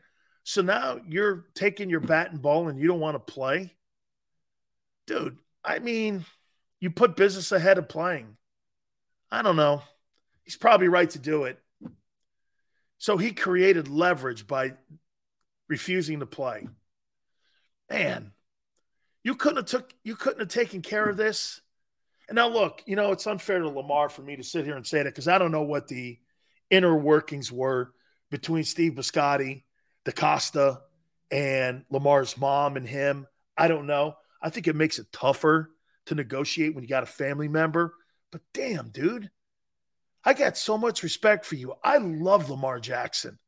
I think he is a bright, shining star. He's a great role model. I love everything about the guy, man.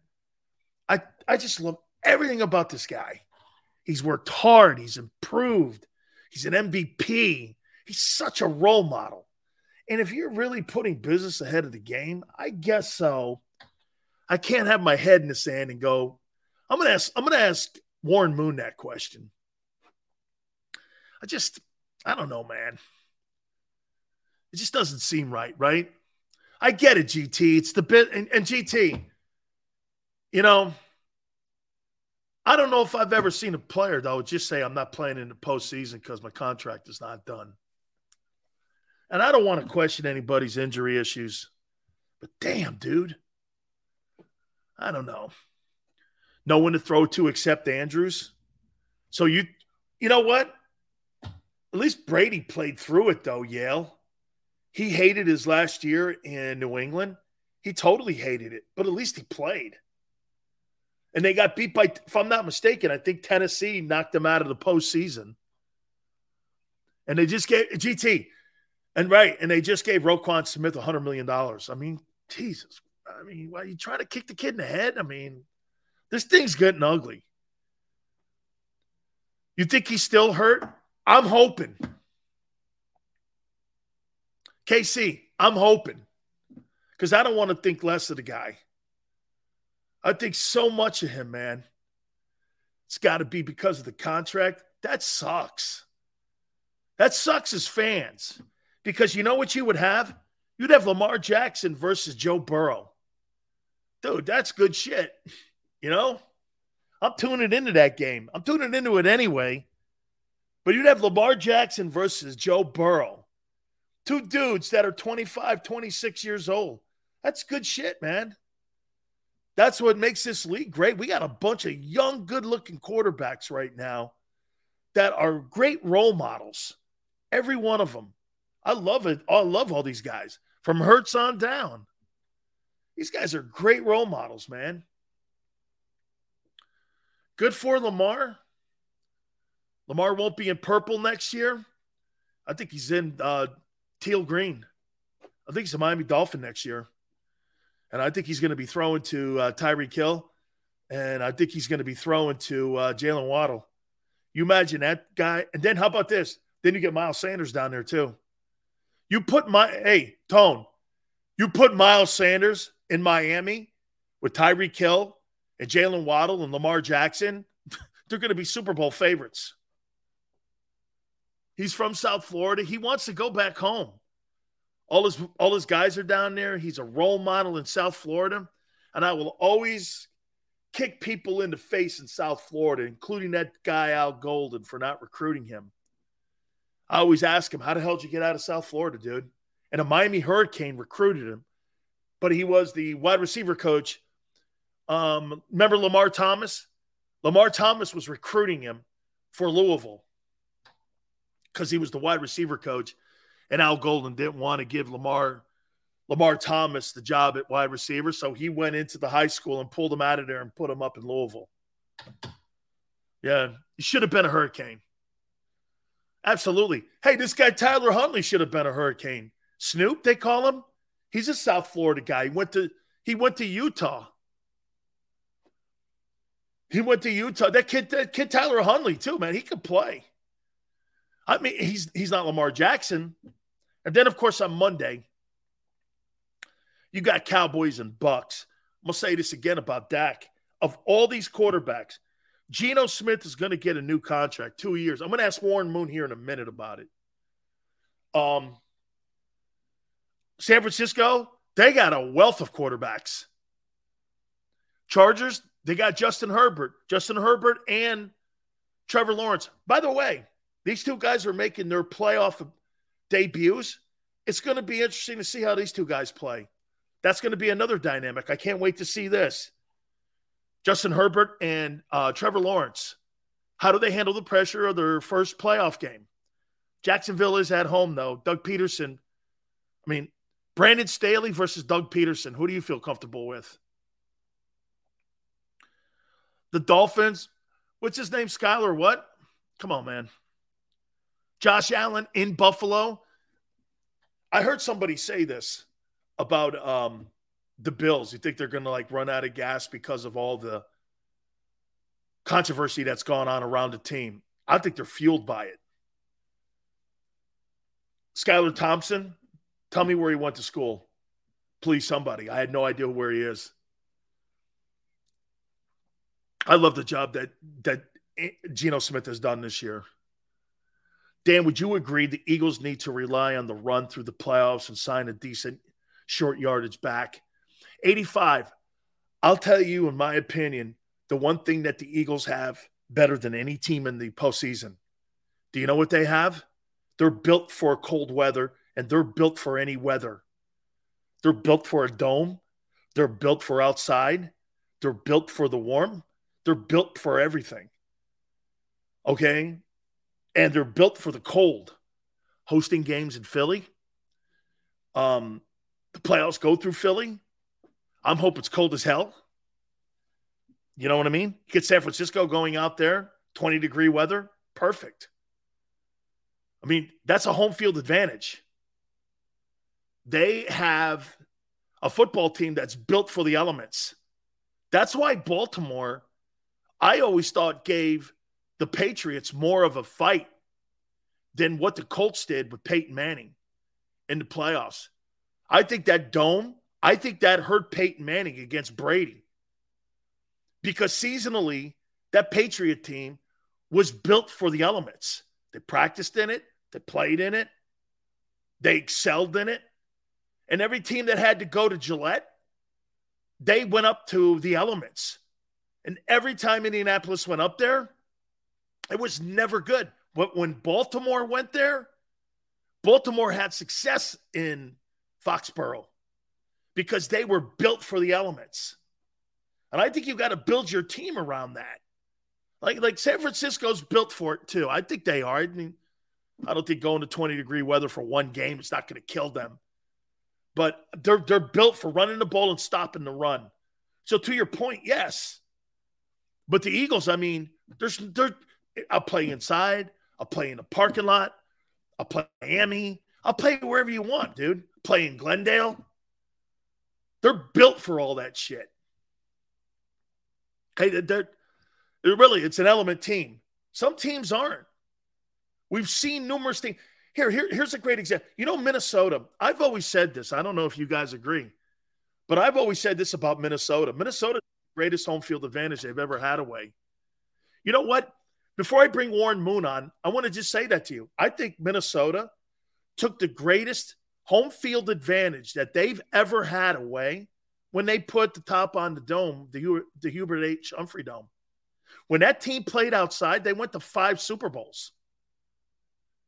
And when they put the cap on it, I think that was always an issue that they took one of the greatest home field advantages away when they played. I think it was called Metropolitan Stadium up there in uh, where the Twins played.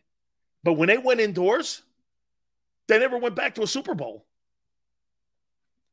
I want to bring in a man who I have some of the greatest respect for. It is my friend Warren Moon. He joins us now here. Warren, am I right when I say that about the Vikings? I don't know. Um, you still got to go out there and play the game, but there definitely was a home field advantage when they played at the old Metropolitan Stadium outdoors uh, because it was really cold during the playoffs, and uh, most teams didn't want to come in there and, and play in that weather. The Vikings didn't even want to come in there and play in that weather. But you got to remember, they had these guys called the Purple People Eaters that they were pretty good players. They had uh, Paul Krause back there. They had Fran Tarkenton at quarterback. I mean, they had some really good players. So that was part of the reason why they went to all those Super Bowls. But there's no question the home field advantage playing outdoors helped them as well. Uh, I don't know, playing indoors in Minneapolis or playing in Edmonton. I, I got a feeling playing in Edmonton was a little.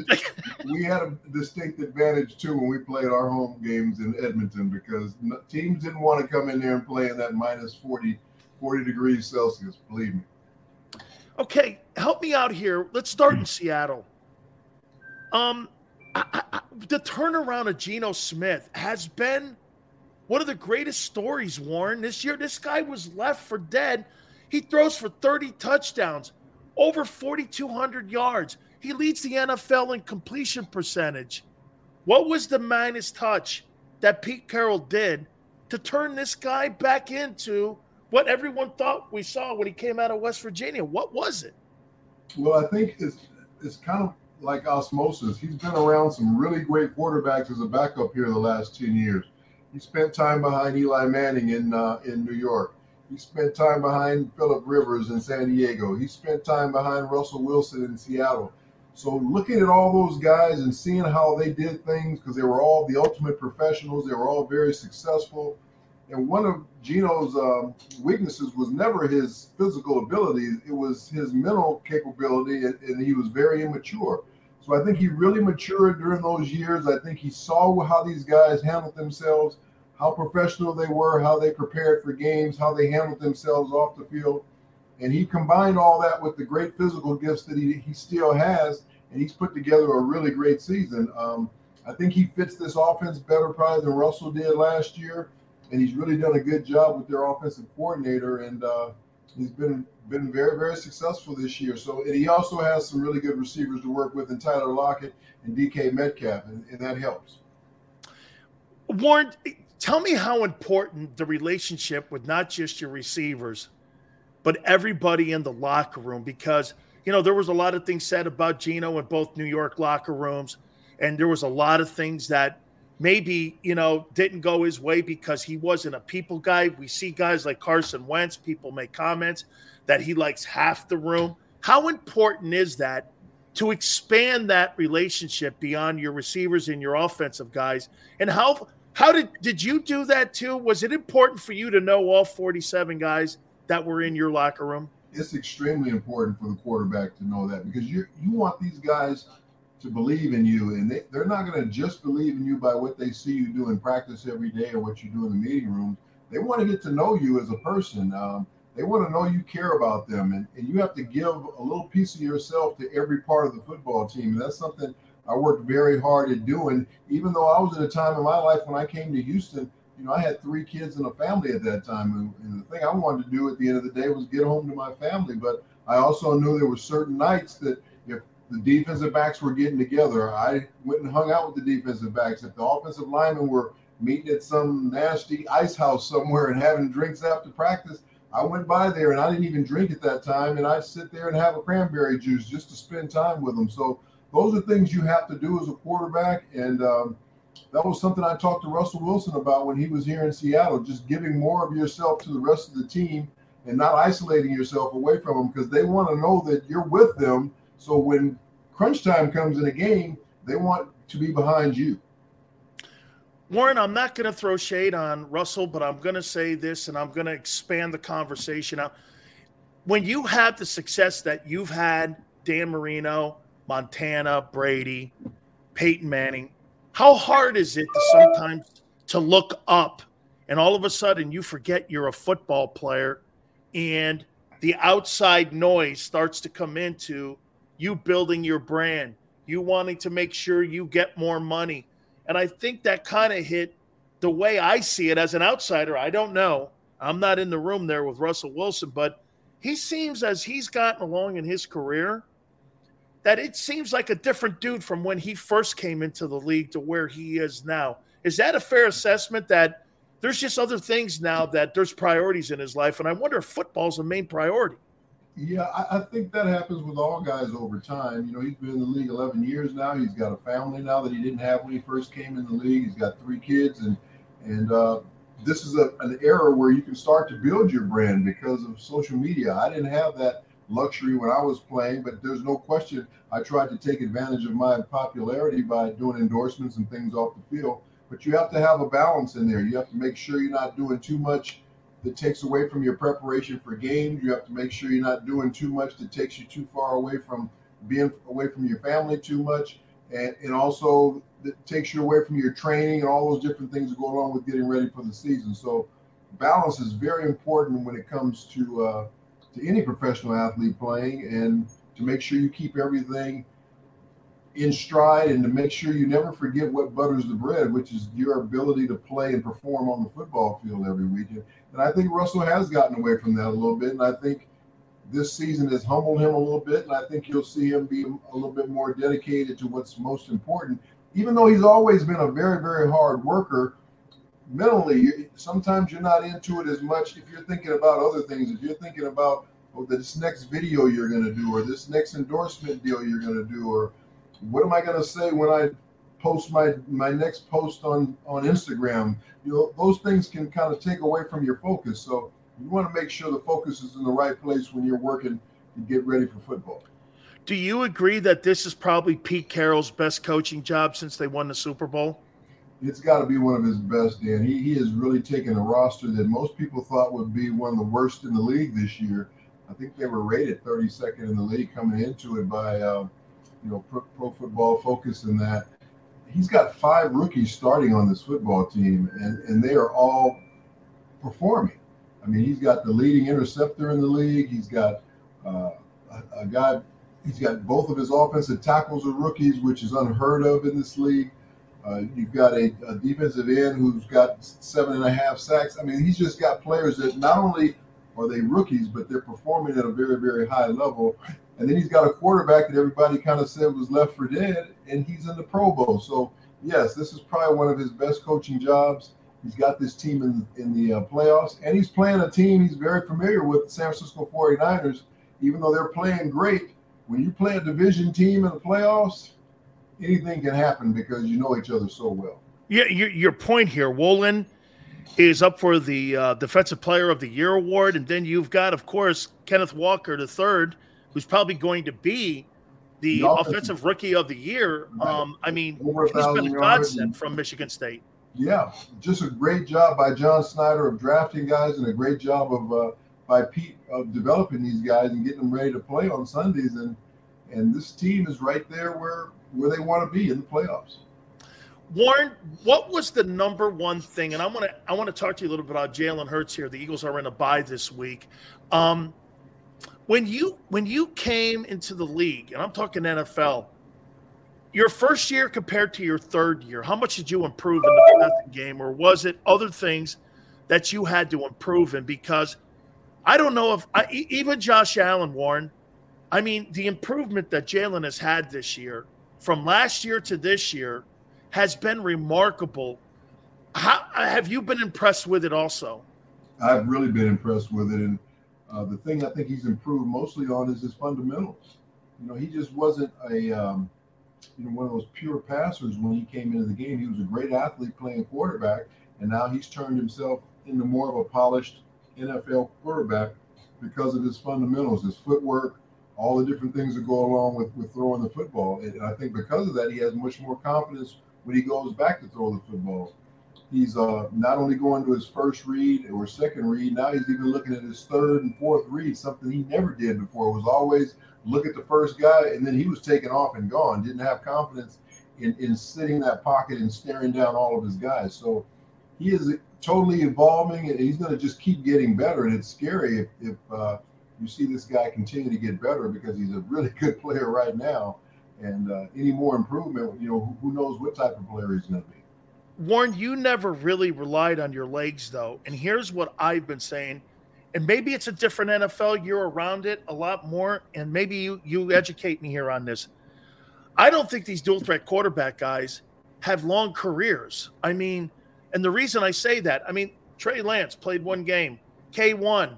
We won't see him till next October. Kyler Murray, RG3. When you lose your, when you use your wheels, look at Lamar Jackson. He's constantly missing. Jalen missed some games this year. Am I right when I say that? It's difficult to build around a dual threat guy because, I mean, the formula is they use their wheels to get third down and break down the perimeter and to wake it on third down, but they also use their arm. Am I right when I say this? Hard to build a team around a dual threat guy. Well, you can, but that dual threat guy has to be much more careful and, and selective uh, with how he runs the football. Uh, you look at Russell Wilson, for example. He was a guy that used his legs a ton his first 10 years in the league, and um, he, you never saw him get hurt because he was very smart about getting down the ground, about getting out, out of the out of bounds when he had a chance to do it, and not taking guys on too much. And and I think uh, if you're smart about it and using that gift that you have, use the gift to your advantage, but don't try and overpower people with it. Um, Josh Allen is a guy, another guy, because he's a big, strong guy.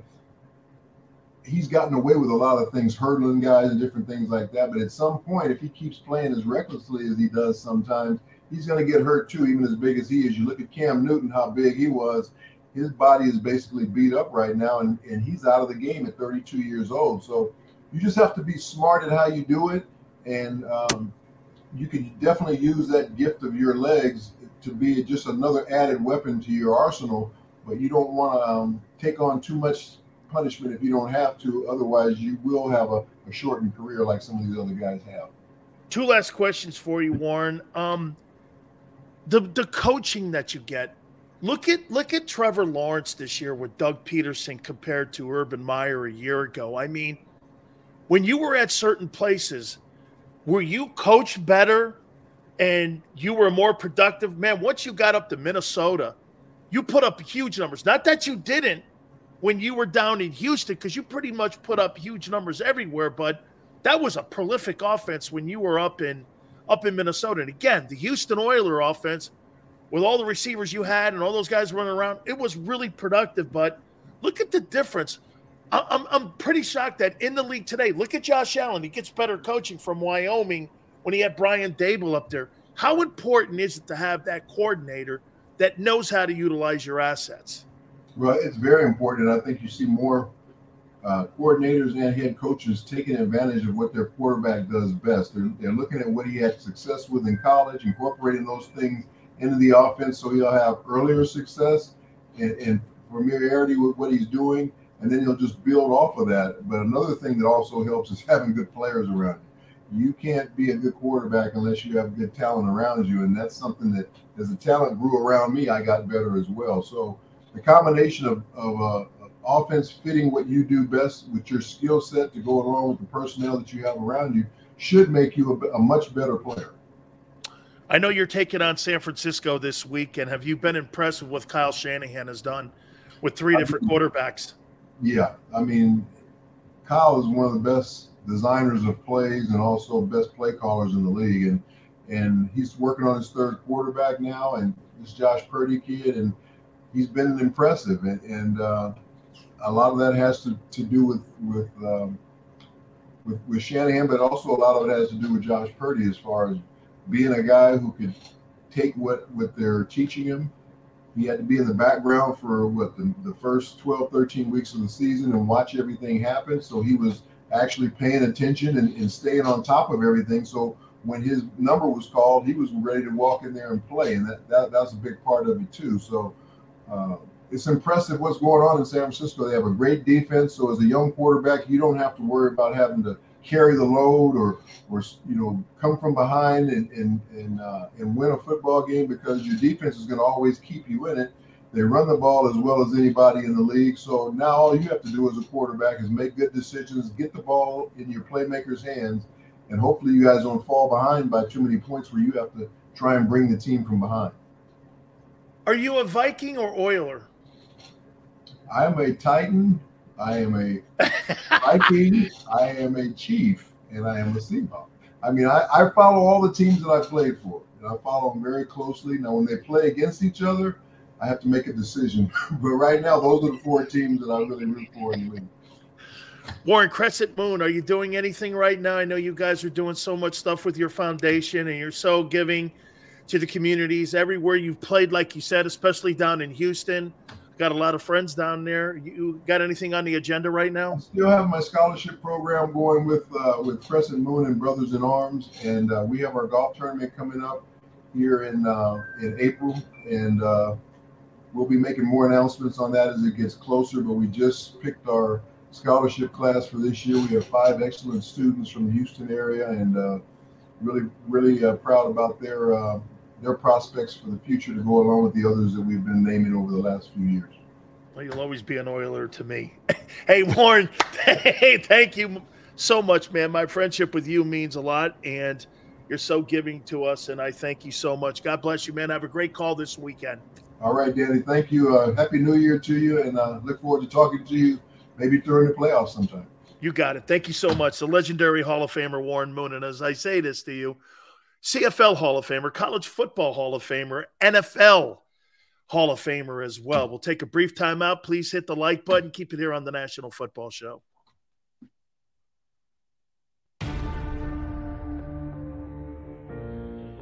When it comes to the fight against insurance companies, large corporations, and the healthcare industry, injured victims are always the underdog.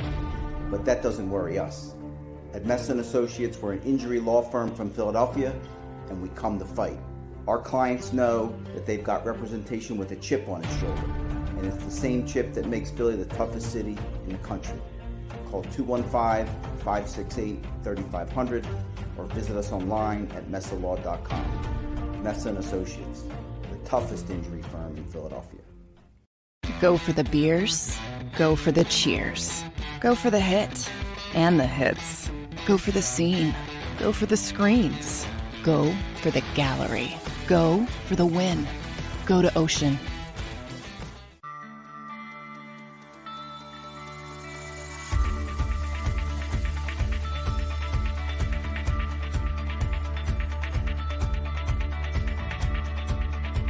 Hi, I'm Jim Muehlbronner, Managing Partner at DelVal Insurance Group. Give us a call. We're a local, knowledgeable agency, not an 800 number. Go Birds!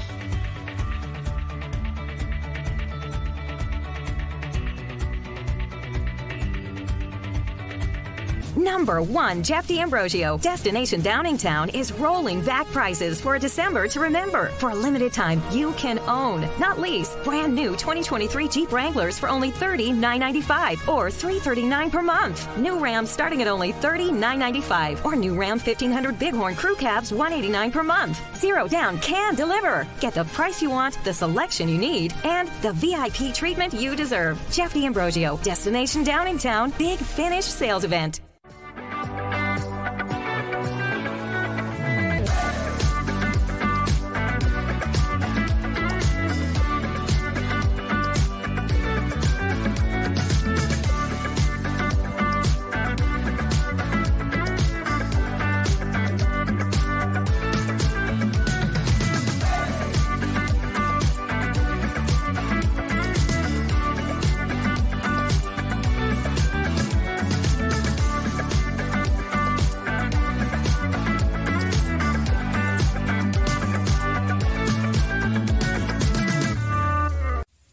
Know that taxes are just part of life. It's true during our working years, but also in retirement.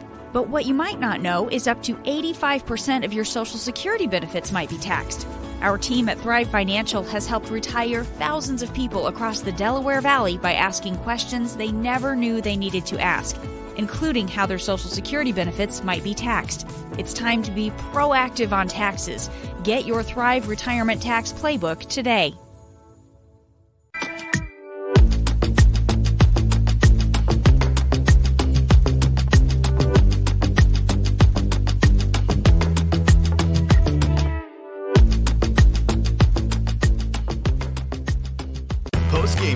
With Seth Joyner, I knew that they had a running game. Derrick Gunn, He has put in the effort. Devan Kaney, Had we not won the Super Bowl, what would we be saying? and Mike Missanelli. Well, you know who Philly is. Post game now streaming on the 6ABC family of apps.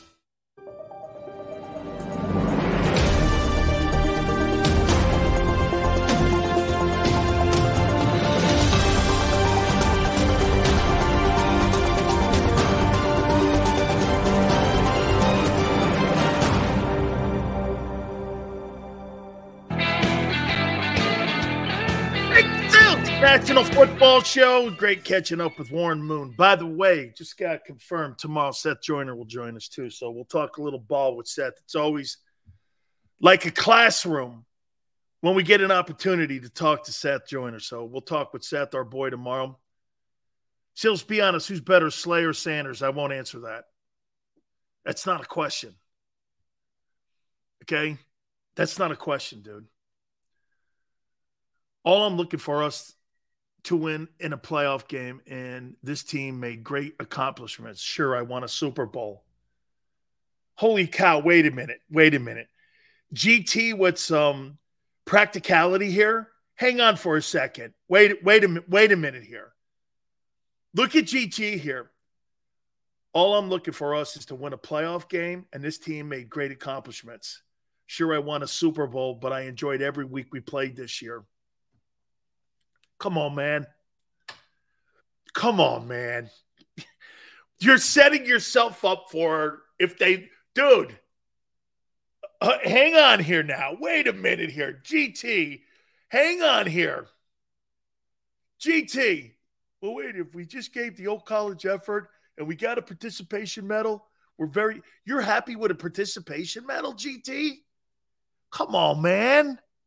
Don't do that, dude. Dude, one of the greatest things my daughter ever did in my life was when she got a participation ribbon. She threw it in the trash. She went like this Dad, watch this. I went, Don't do it. I, I swear I went, Don't do it. She goes, I don't get medals for participating. I get medals for winning. I started crying. I, I, I started crying. I looked at her. I go, I, I, I've never cried more in my life. Well, wait. Okay, my daughter makes me cry. I don't know why. She makes me cry when she does because she, she's the captain of her rugby team. She's they finished third in the country last year. I'm I just I don't know. And she goes like this, Dad, I collect championships. I don't collect participation medals. Who expected a Super Bowl? I did. I heard Jerry Jones would be on at the top of the hour of last hour. Nah, maniac, that'd be that'd be Stephen. Jerry doesn't like to come on. He only does his radio show in Dallas. So I get Stephen. Don't worry, Stephen's gonna be the owner one day. You know. Sirianni never discusses health. Mike Quick thinks he's playing up Hurts as being more hurt than he really is. Thoughts? What's the point? What's the point of that? Let's go play some football. S Blunt. Go play some ball, man. You really need to play those dorky games? How about this? I'm better than you and I'm gonna kick your ass. And you're you're gonna do this. Well, Jalen's really hurt. He's really hurt. I'm gonna go like this. I don't give a shit who you have out there. I'm gonna take you apart. I don't care who it is. Doesn't matter. Jalen Hurts. Um, uh, Jalen Hurts or the old the old actor Hurts. I don't care who it is. I'm going to kick the shit out of you. See, when you start in your mind to build up that angst in your mentality where you don't care who you're playing, that's a championship mentality. Don't build up this stuff here. Well, you know, he's really hurt. Hey, I don't know if Lane's playing or Lane is playing. How do you so are they playing games with Lane? Is Lane not going to play because they got him out there practicing on the side and now they're out there saying that he looks good? He's still going to be half half Lane. Game within the game? Well, here's my game, Brian. I'm going to kick the shit out of you. And there's nothing you can do about it. I don't care who you bring in. I don't care what you do. There's nothing you can do. Who do you feel more comfortable with going into a game with? A guy talking about, well, if we play this guy, we play that guy. We may not play this guy, we may play this guy. This guy's hurt, this guy's not. Dude, that's stupid talk. This is tackling and catching the ball. It hasn't changed since 1920. Stop the run, run the ball. that hasn't changed. The only things that have changed are the helmets. Other than that, nothing else. Stop the run, run the ball. You win. Good night. I'll see you in the NFC title game. Right? Get out there and kick someone's ass. No, Brian, that's what they did. They did all that putting Jalen in front of the camera and this and that. Go kick the shit out of somebody. You got to have a mentality, man. I think this team was worried about playing games and who heard and who's not heard, who's this, who's that. Shit, who cares about that shit? Yeah, you can do that in a bye week, I'm assuming. I love Jalen's attitude. Sirianni gave the team the day off. Okay, I guess. And Jalen goes, let's go watch some film. Awesome. This guy knows, man, because you may get the Bucks. You may have to outthrow Brady. Brady's had a good year. His team hasn't. His team hasn't. Okay? Randall Cunningham, Bobby Douglass, Steve Grogan, quarterback ground assault. Yeah, not one of those guys won shit. Okay? Eagles can't put away a team. They can't. They can't. It's coaching. Told you that's my biggest concern going into this. Hey, hey, Seals, did you think at the beginning of the season Hurts would be an MVP candidate? Are you kidding? Absolutely not. GT, where look at this. Where he is in all these conversations with me and sliding the new guy in, he's the new guy. He's the new guy on the block. That's why he's not getting the respect he, he, he deserves. He'll get it next year. GT, especially if he plays well in the postseason. If he plays well in the postseason, Hurts' accolades will come next year. Oh, here, here's a great example of that. How many people thought Aaron Donald, only playing 11 games, belonged on an all pro team? I surely did not. But, or how about this one? Tom Brady voted by all the NFL players at the beginning of the year as the best player in the league. Yeah, you know, not really. But the respect level and the autonomy and the equity that he built up, the players all respect. Dude, every time Brady plays a game, everyone wants his jersey. And everyone wants his jersey. Sills, what's for dinner? Depends on how good. Depends on how good I am, maniac. it depends on depends if I'm good or not. Got to behave myself around my wife, or I'll get this. Whatever I'm cooking. I don't eat hot dogs. You know why? Nobody eats hot dogs in this house. Or my wife does, but I don't eat hot dogs. You know, a-holes and lips. Big Sills not there. Big Sills doesn't eat a-holes and lips. No, no hot dogs. uh-uh. uh-uh. Big Seals don't eat hot dogs, man. Not happening. no, no, no, no, no. Not happening. Real quick, rookies of the year. I got to vote for this. Stills back in your prime. You think you could get through a full, healthy Lane Johnson block. Well, I did play against Anthony Munoz. Did do too bad on him. And I don't think Lane Johnson's better than Anthony Munoz or Bruce Matthews. I played against him too. Best lineman I ever played against Bruce Matthews, Ray Donaldson, Anthony, Mun- Anthony Munoz, Mike Munchak. Um, these are all Hall of Famers. Ru- Russ Grimm. Let's see who else. Jay Hilgenberg was pretty good. Uh, Don Mosebar was real good. Played against him, center for the Raiders. So I played against all them guys. Lane's not better than them dudes. Those are all Hall of Famers, too, by the way. So it's all good. Kenneth Walker, Seahawks. Garrett Wilson, Jets. Brock Purdy, third for Rookie of the Year.